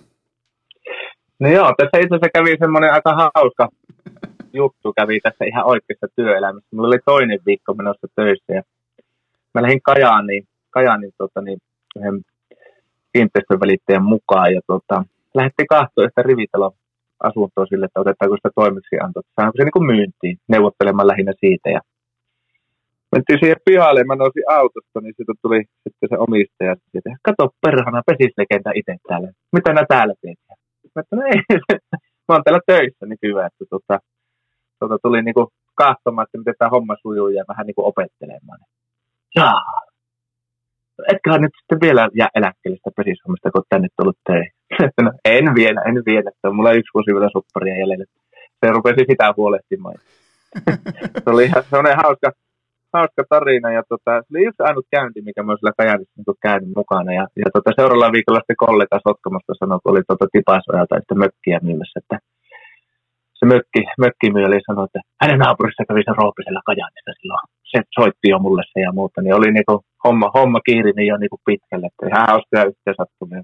Näin, näin, on niinku käynyt, käynyt niin, heti eka, eka kerta. Niin onhan se, onhan se hieno tilanne ihmisille, jotka on tietenkin elänyt siinä lähiseudulla tai siinä yhteisössä, jossa se sama, sama lyöjä lyö niitä palloja läpi siitä kentästä ja sitten yhtäkkiä se onkin myymässä kämppää tai rivitaloa, niin, niin kyllä, siinä, kyllä siinä varmaan on tota, paikallistasolla aikamoinen pohdinta ollut käynnissä, mutta nyt tulee ehkä keskeisin kysymys koko tässä vierailussa, koska tämä on niin sanottu True Crime urheilukäst osio ja eräs nimeltä mainitsematon erittäin paljon tulta ja liikettä sisältävä sisäpiirilähde kertoi aikoinaan mulle tarinan Roope Korhosen polttareista ja siitä, että siellä meni sitten häntäluu, se murtui sitten ja piti keksiä sitten erilaisia syitä tai seurauksia, että miten tämä vamma peiteltäisi, mutta sä varmaan arvaat, kuka on kyseessä, kuka on käynyt tämän tarinan aikoinaan kertomassa, mutta voitko nyt ihan omin sanoin kertoa, kun siitä on kulunut jo niin kauan, että mitä tapahtui ja,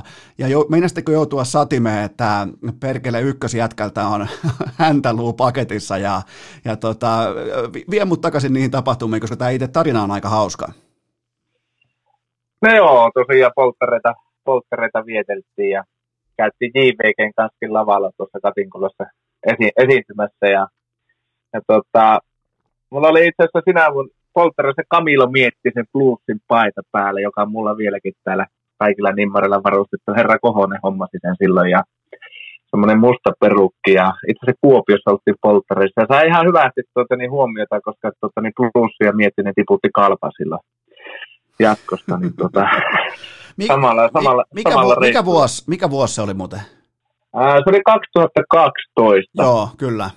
Ja, ja tota, no, se oli vielä Itänäsi viikonloppu, eli sunnuntaina oli tämä Itänäsi peli, johon minut oli valittu. Ja mä tulin sieltä polttareista niin pois, se oli muistaakseni perjantai-ilta, joo perjantai-ilta siellä tämä aamu, mikä oli taksilla tuohon, ja se mietti sen paita, ja jätkät oli laittanut mulle tota, niin tämmöisen vyön, siis var, mikä tämä on vyö, tämä vanha tämmöinen, niin kuin, missä lompakot ja puhelimet ja muuta, tämmöinen turistin tämmöinen... No vyölaukku vy, tietenkin. Vy, vyölaukku, joo. Sehän joo, nyt on vyölä, vy, ihan siis sotkamulaista kärkimuotia.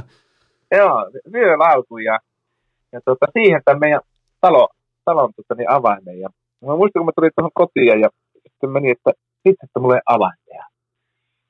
Ja tota, sitten, että ei perhana, että mä tuohon pikkusen koputan tuohon makuuhuone ikkunaan, että jos tota, niin emäntä tulisi aukaisemaan, että no lapset ei kato herää keskellä ilta. No, ei, ei kuulu mitään. Ja sitten mä mietin, että no mä kävelen takaovelle, että olisiko se auki.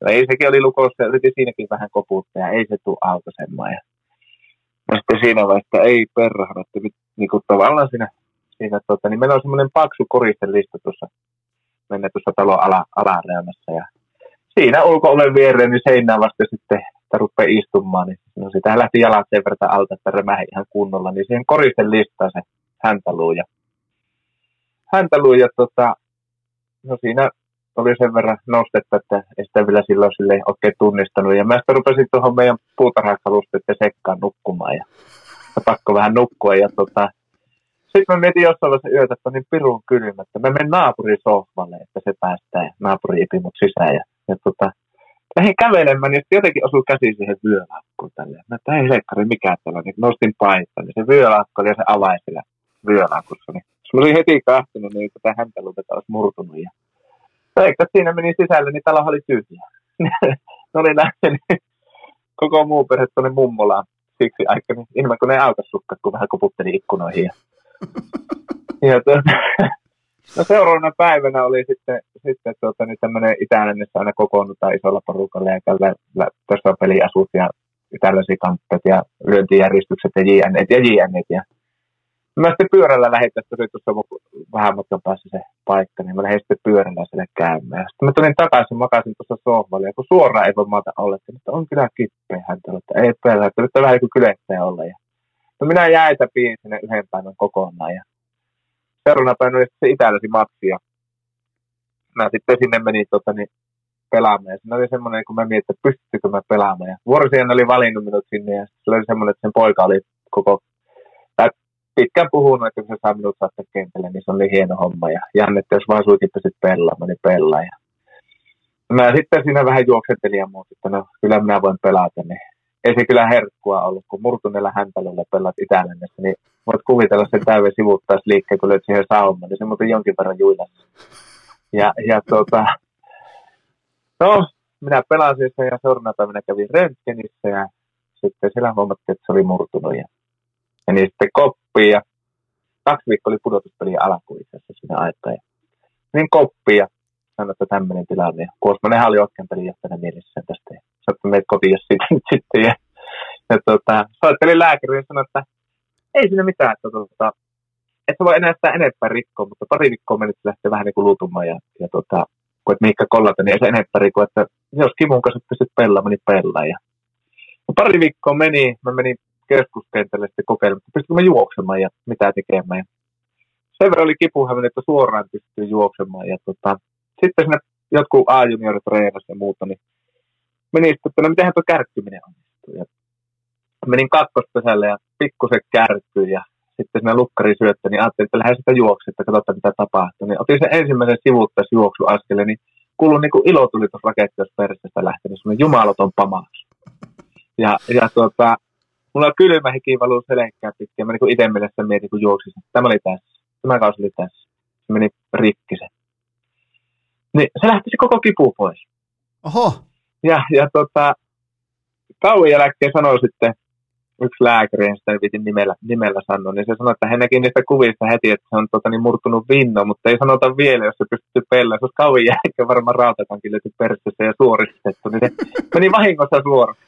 Niin, se, niin se, se, tämä oli vähän tällainen niin kuin itsejohdettu kiropraktikko käynti, että menit siis juoksemaan ja se aukesi sitten sillä, mutta mietipä nyt niin kuin ihan kun ton tuo nyt kontekstiin ton tilanteen, että ää, talossa ei ole ketään, sulla on koko ajan avain vyölaukussa, sä laitat itse, sä laitat itse lasarettiin, sä oot hallitseva vuoden pesäpalloille ja sä oot, sä oot tärkein, tärkein palanen mestaruuden kannalta. Ja, ja tota, sulla alkaa paukkumaan selkä, kun siellä olisi, tota, hanurissa olisi noita ilotulitusraketteja, että aika niinku kovin panoksin pel- pelattiin siinä kohdin, mutta tultiin, tultiin voittajana ulos. No joo, ja se itse asiassa se saman vuoden tarina jatkuu sillä tavalla, että tota, mä puoliväli niin mä mietin, että uskallanko mä syöksi. Miten se tärähtää, se vai se tärähtää. No sitten ensimmäinen pelitilanne syöksi tuli, no se okei, okay, fine, se meni hyvin. No sitten siinä oli poikien kanssa semmoinen pikku leikkimielinen kisailu, ja tota, niin, siinä tota, niin samana syksynä, ja mä kaatin, ja mulla todennäköisesti murtu peukalo, mutta mä en uskaltanut puhua kellekään mitään. Niin tota, Mä en sinne pudotuspelien aikana lyönyt reenissä juuri ollenkaan, kun se sattui niin pirun kippeästi, että se piti niin lyödä tavallaan turraksi se peukku, että pystyi pelaamaan. Niin en mä viittänyt kosmiselle sanoa mitään. Purdin varus hammasta ja pelasi sen pudotuspelien sen pudotuspeli syksyn loppuun. Mestaruus voitettiin ja itse asiassa samana syksynä oli myöskin muistaakseni MVP-pudotuspeleissä, että ei se nyt sen hassummin mennyt, mutta mä Reenistä lyönyt ollenkaan, kun se oli se peukalo niin kippeen. Pakko säästellä, että pystyn pelit Mutta toi on vielä kova, että sä et edes kerro, että sulla on myös peukku murtunut, vaan että meet vähän niin kuin, no ei, ei sanoit vaan, että no ei mua oikein tänään, niin kuin, tänään ei tarvi lyöä, että lyönti on kunnossa. No se oli varmaan semmoinen pieni hiusmurtu, mutta se oli niin turvonnut silloin ja siinä oli nestettä ja muuta. Ja kyllä se varmaan Kuosmanikin jotain aisti, kun et ole hirveästi harjoituksessa lyö, mutta tota, niin, en ottanut sitä numeroa, enkä sanonut kellekään tavalla mitään, että tota, ei viittinyt se häntä murtumisen jälkeen nostaa kissaa pöydälle.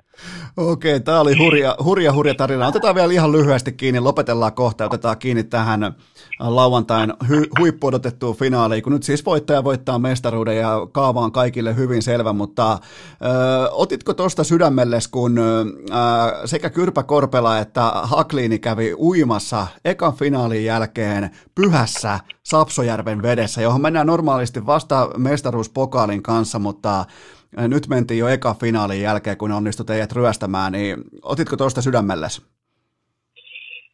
No, en ottanut, koska tota, itse asiassa meillä Sotkamassa on, on tota, niin, tämä vierasjoukkakin niin oli sellainen tapa, että meillähän on tosi hyvät kopit ja isot saunat ja siitä pääsee suoraan niin tavallaan se takapihalle järvelle, niin se aika monelle joukkueelle itse asiassa tapa, että ne on niin kuin viime vuosillakin on sitten voittanut tai hävinne. Niin, niin saunassa on siinä porukka käynyt niin kuin uimassa, niin mä luulen, että se on varmaan enemmänkin semmoinen tapakysymys ollut sitten heillä se siellä se käynti.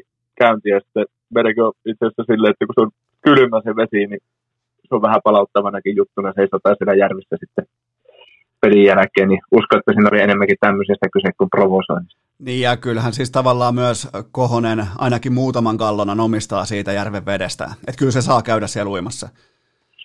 No joo, kyllä. Juurikin näin, että tota, sillä on siihen tietyllä tavalla etuoikeus ja oikeus, ja tota, niin, niin hän asuu vieläkin tälläkin hetkellä, että kotikylähän hän tällä Kohosellekin on. Ja sen verran kyllä antaisin vähän niin kuin tällaisia uintivihjeitä, että ensi kerralla sitten kenties jopa niin kuin vaatteet pois, se oli siellä pelikamoissa. Mutta unohdetaan kuitenkin se itse uinti ja puhutaan ihan lyhyesti siitä, että minkälaista se on pelata vanhaa. Te pelasitte pitkään, pitkään, pitkään Kohosen kanssa samassa joukkueessa ja hän ei nyt kuitenkaan hämmentämässä sua lukkarin paikalla, vaan se on siellä kolmospesällä, niin se ottaa siellä vanha 44-vuotias ukko, se nappaa paljaaseen käteen pomppuja kiinni ja polttaa kakkospesälle, niin, niin minkälainen fiilis se on pelata kaksi legendaa vastakkain, ja se on, e, en siis ole tehnyt mitään tilastonalyysiä, mutta se on nyt kuitenkin monasti myös se puoli, mihin säkin lyöt, niin, niin ajatteleeko sitä ollenkaan, ei välttämättä pelin tuoksinassa, mutta nyt vaikka välipäivinä?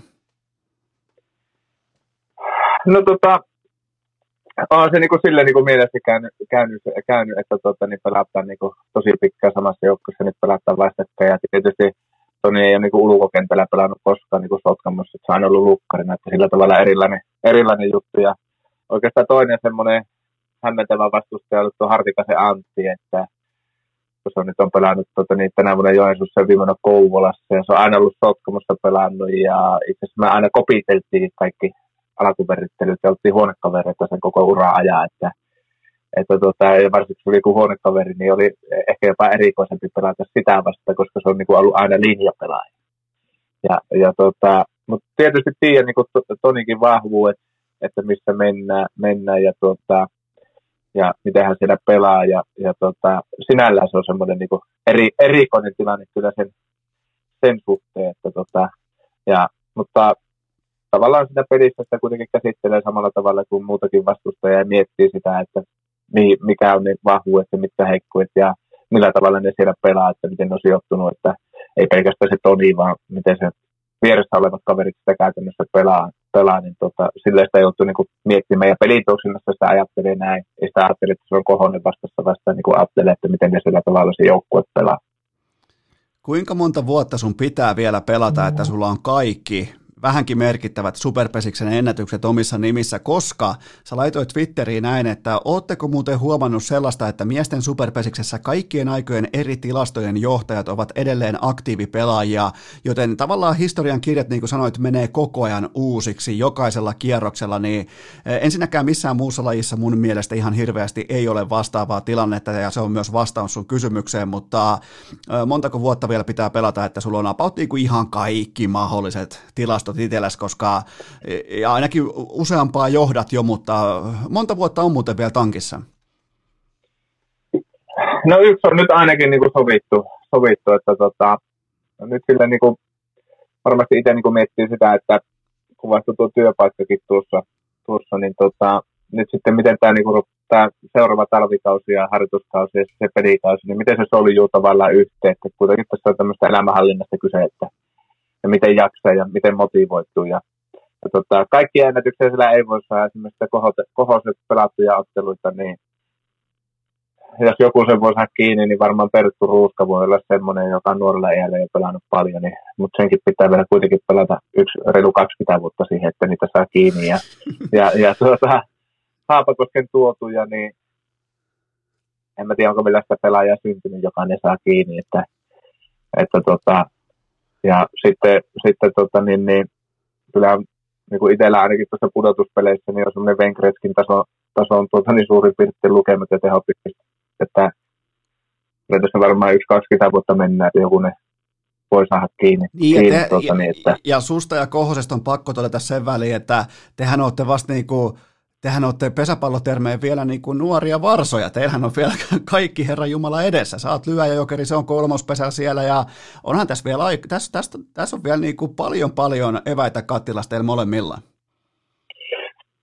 No joo, siinä mielessä kyllä ja sitten tietysti tämmöinen niin asiat niin kuin vaikuttaa, että pysykö terveenä. Että, mä sanoin, että jos joku tuommoinen isompi, isompi loukki niin kuin tällä iällä joutuisi tuossa kokemaan, niin kyllä sitä pitäisi niin kuin miettiä, että jaksaako sitä, niin kuin sitä jumppaamisrumpaa niin kuin käydä. Että toki siinä mielessä jaksaa, että niin kuin terveeksi ja pystyy niin kuin harrastamaan, mutta se on ihan kaksi eri asiaa, pelata niin kuin huipulla ja, ja tavallaan kuntouttaa itsensä terveeksi, että voi niin kuin elää. Ne, ne on täysin eri asioita ne ja, ja tuota, jos tulee joku tämmöinen isompi loukki, niin se pistää ainakin niin kuin sitten homman niin kuin erillä tavalla mietintään. Mutta toisaalta taas sun vahvuus on se, että ne polttarit on jo pidetty, että ne ei enää välttämättä tule eteen.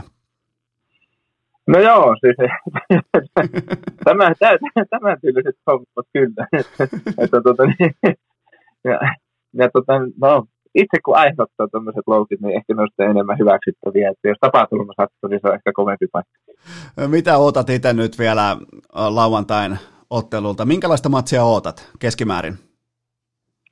Ja kyllä mä toivoisin sitä, että me tota, niin saataisiin meidän ulkopeli piettyä semmoisella tasolla, että me ei tehdä sillä helppoja niin kuin virheitä, varsinkaan läpilöintien niin muodossa. Ja, ja, meillä on siihen täysin kaikki ainekset. Ja, ja tota, niin toivoisin, että saataisiin sitä sisäpeliä pikkusen auki, että, että tota, meillä on aika paljon semmoisia välivuoria niin sanotusti tullut, että ei päästy painamaan sitä kunnolla sitä peliä. Että, että no oikeastaan kaksi semmoista, kaksi semmoista asiaa ja en näkisi just, että miksei voisi olla mahdollista. Ja kyllähän ensimmäiset juoksut on äärimmäisen tärkeät molemmille joukkueille. Että nyt on nähty, että kumpi pääsee johtoon ja hallitsemaan, niin, niin, niin kyllä se niin sitä sitten toista pääsee viemään. Ja tulee se itseluottamus niin kuin nousee tavallaan sille joukkueella silmissä. Että kyllä tämmöiset, tämmöiset niin kuin rakenteet, että jos ei tule isoja virheitä ulkopelissä ja helppoja läpilyöntejä, niin kyllä se vaan aina ratkaisupelissä kiteytyy sitten siihen kotiuttamiseen, kun siinä onnistuu paremmin. Se sen pojan sieltä sitten vie. Ja näin se on ollut aikaisemminkin ja niin se tulee aina olemaan. Ja silloin Estradille astuu äh, superpesiksen pudotuspelien ikioma Wayne Gretzky. No, näin, näin, se, näin se tietyllä, tietyllä tapaa on ja tähättää siihen, että silloin olisi hyvä päivä, että tota, nöyrin mieli sinne pitää mennä sinne tuonne takiaaki ja sanot, että sä oot lyönyt, vaikka mä olisin lyönyt kolme juoksua tähän mennessä tai, tai vajaa 500 juoksua, niin sillä ei periaatteessa ennen lauantaita niin ole mitään merkitystä, että lauantai, lauantai-päivä ja sen päivän kunto ratkaisee, että historiatiedolla sinne ei hirveästi tehdä mitään.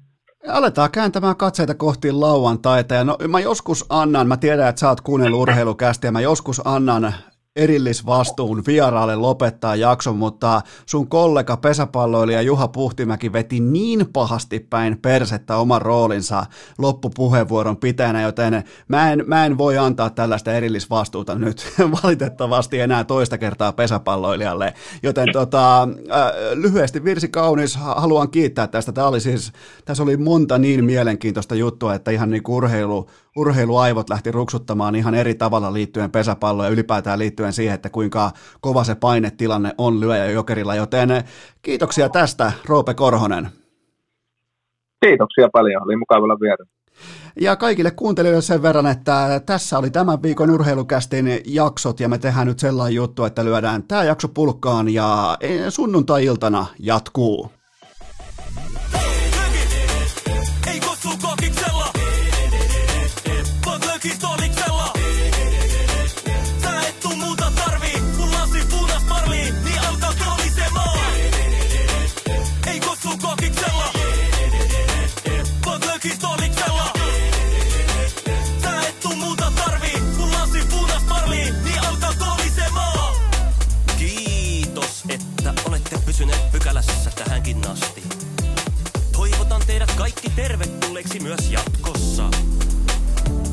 Malttakaa nauttia elämästä arjen vastoinkäymisistä huolimatta. Allekirjoittanut kiittää ja kuittaa. Peliä. Oliko tämä jo tässä?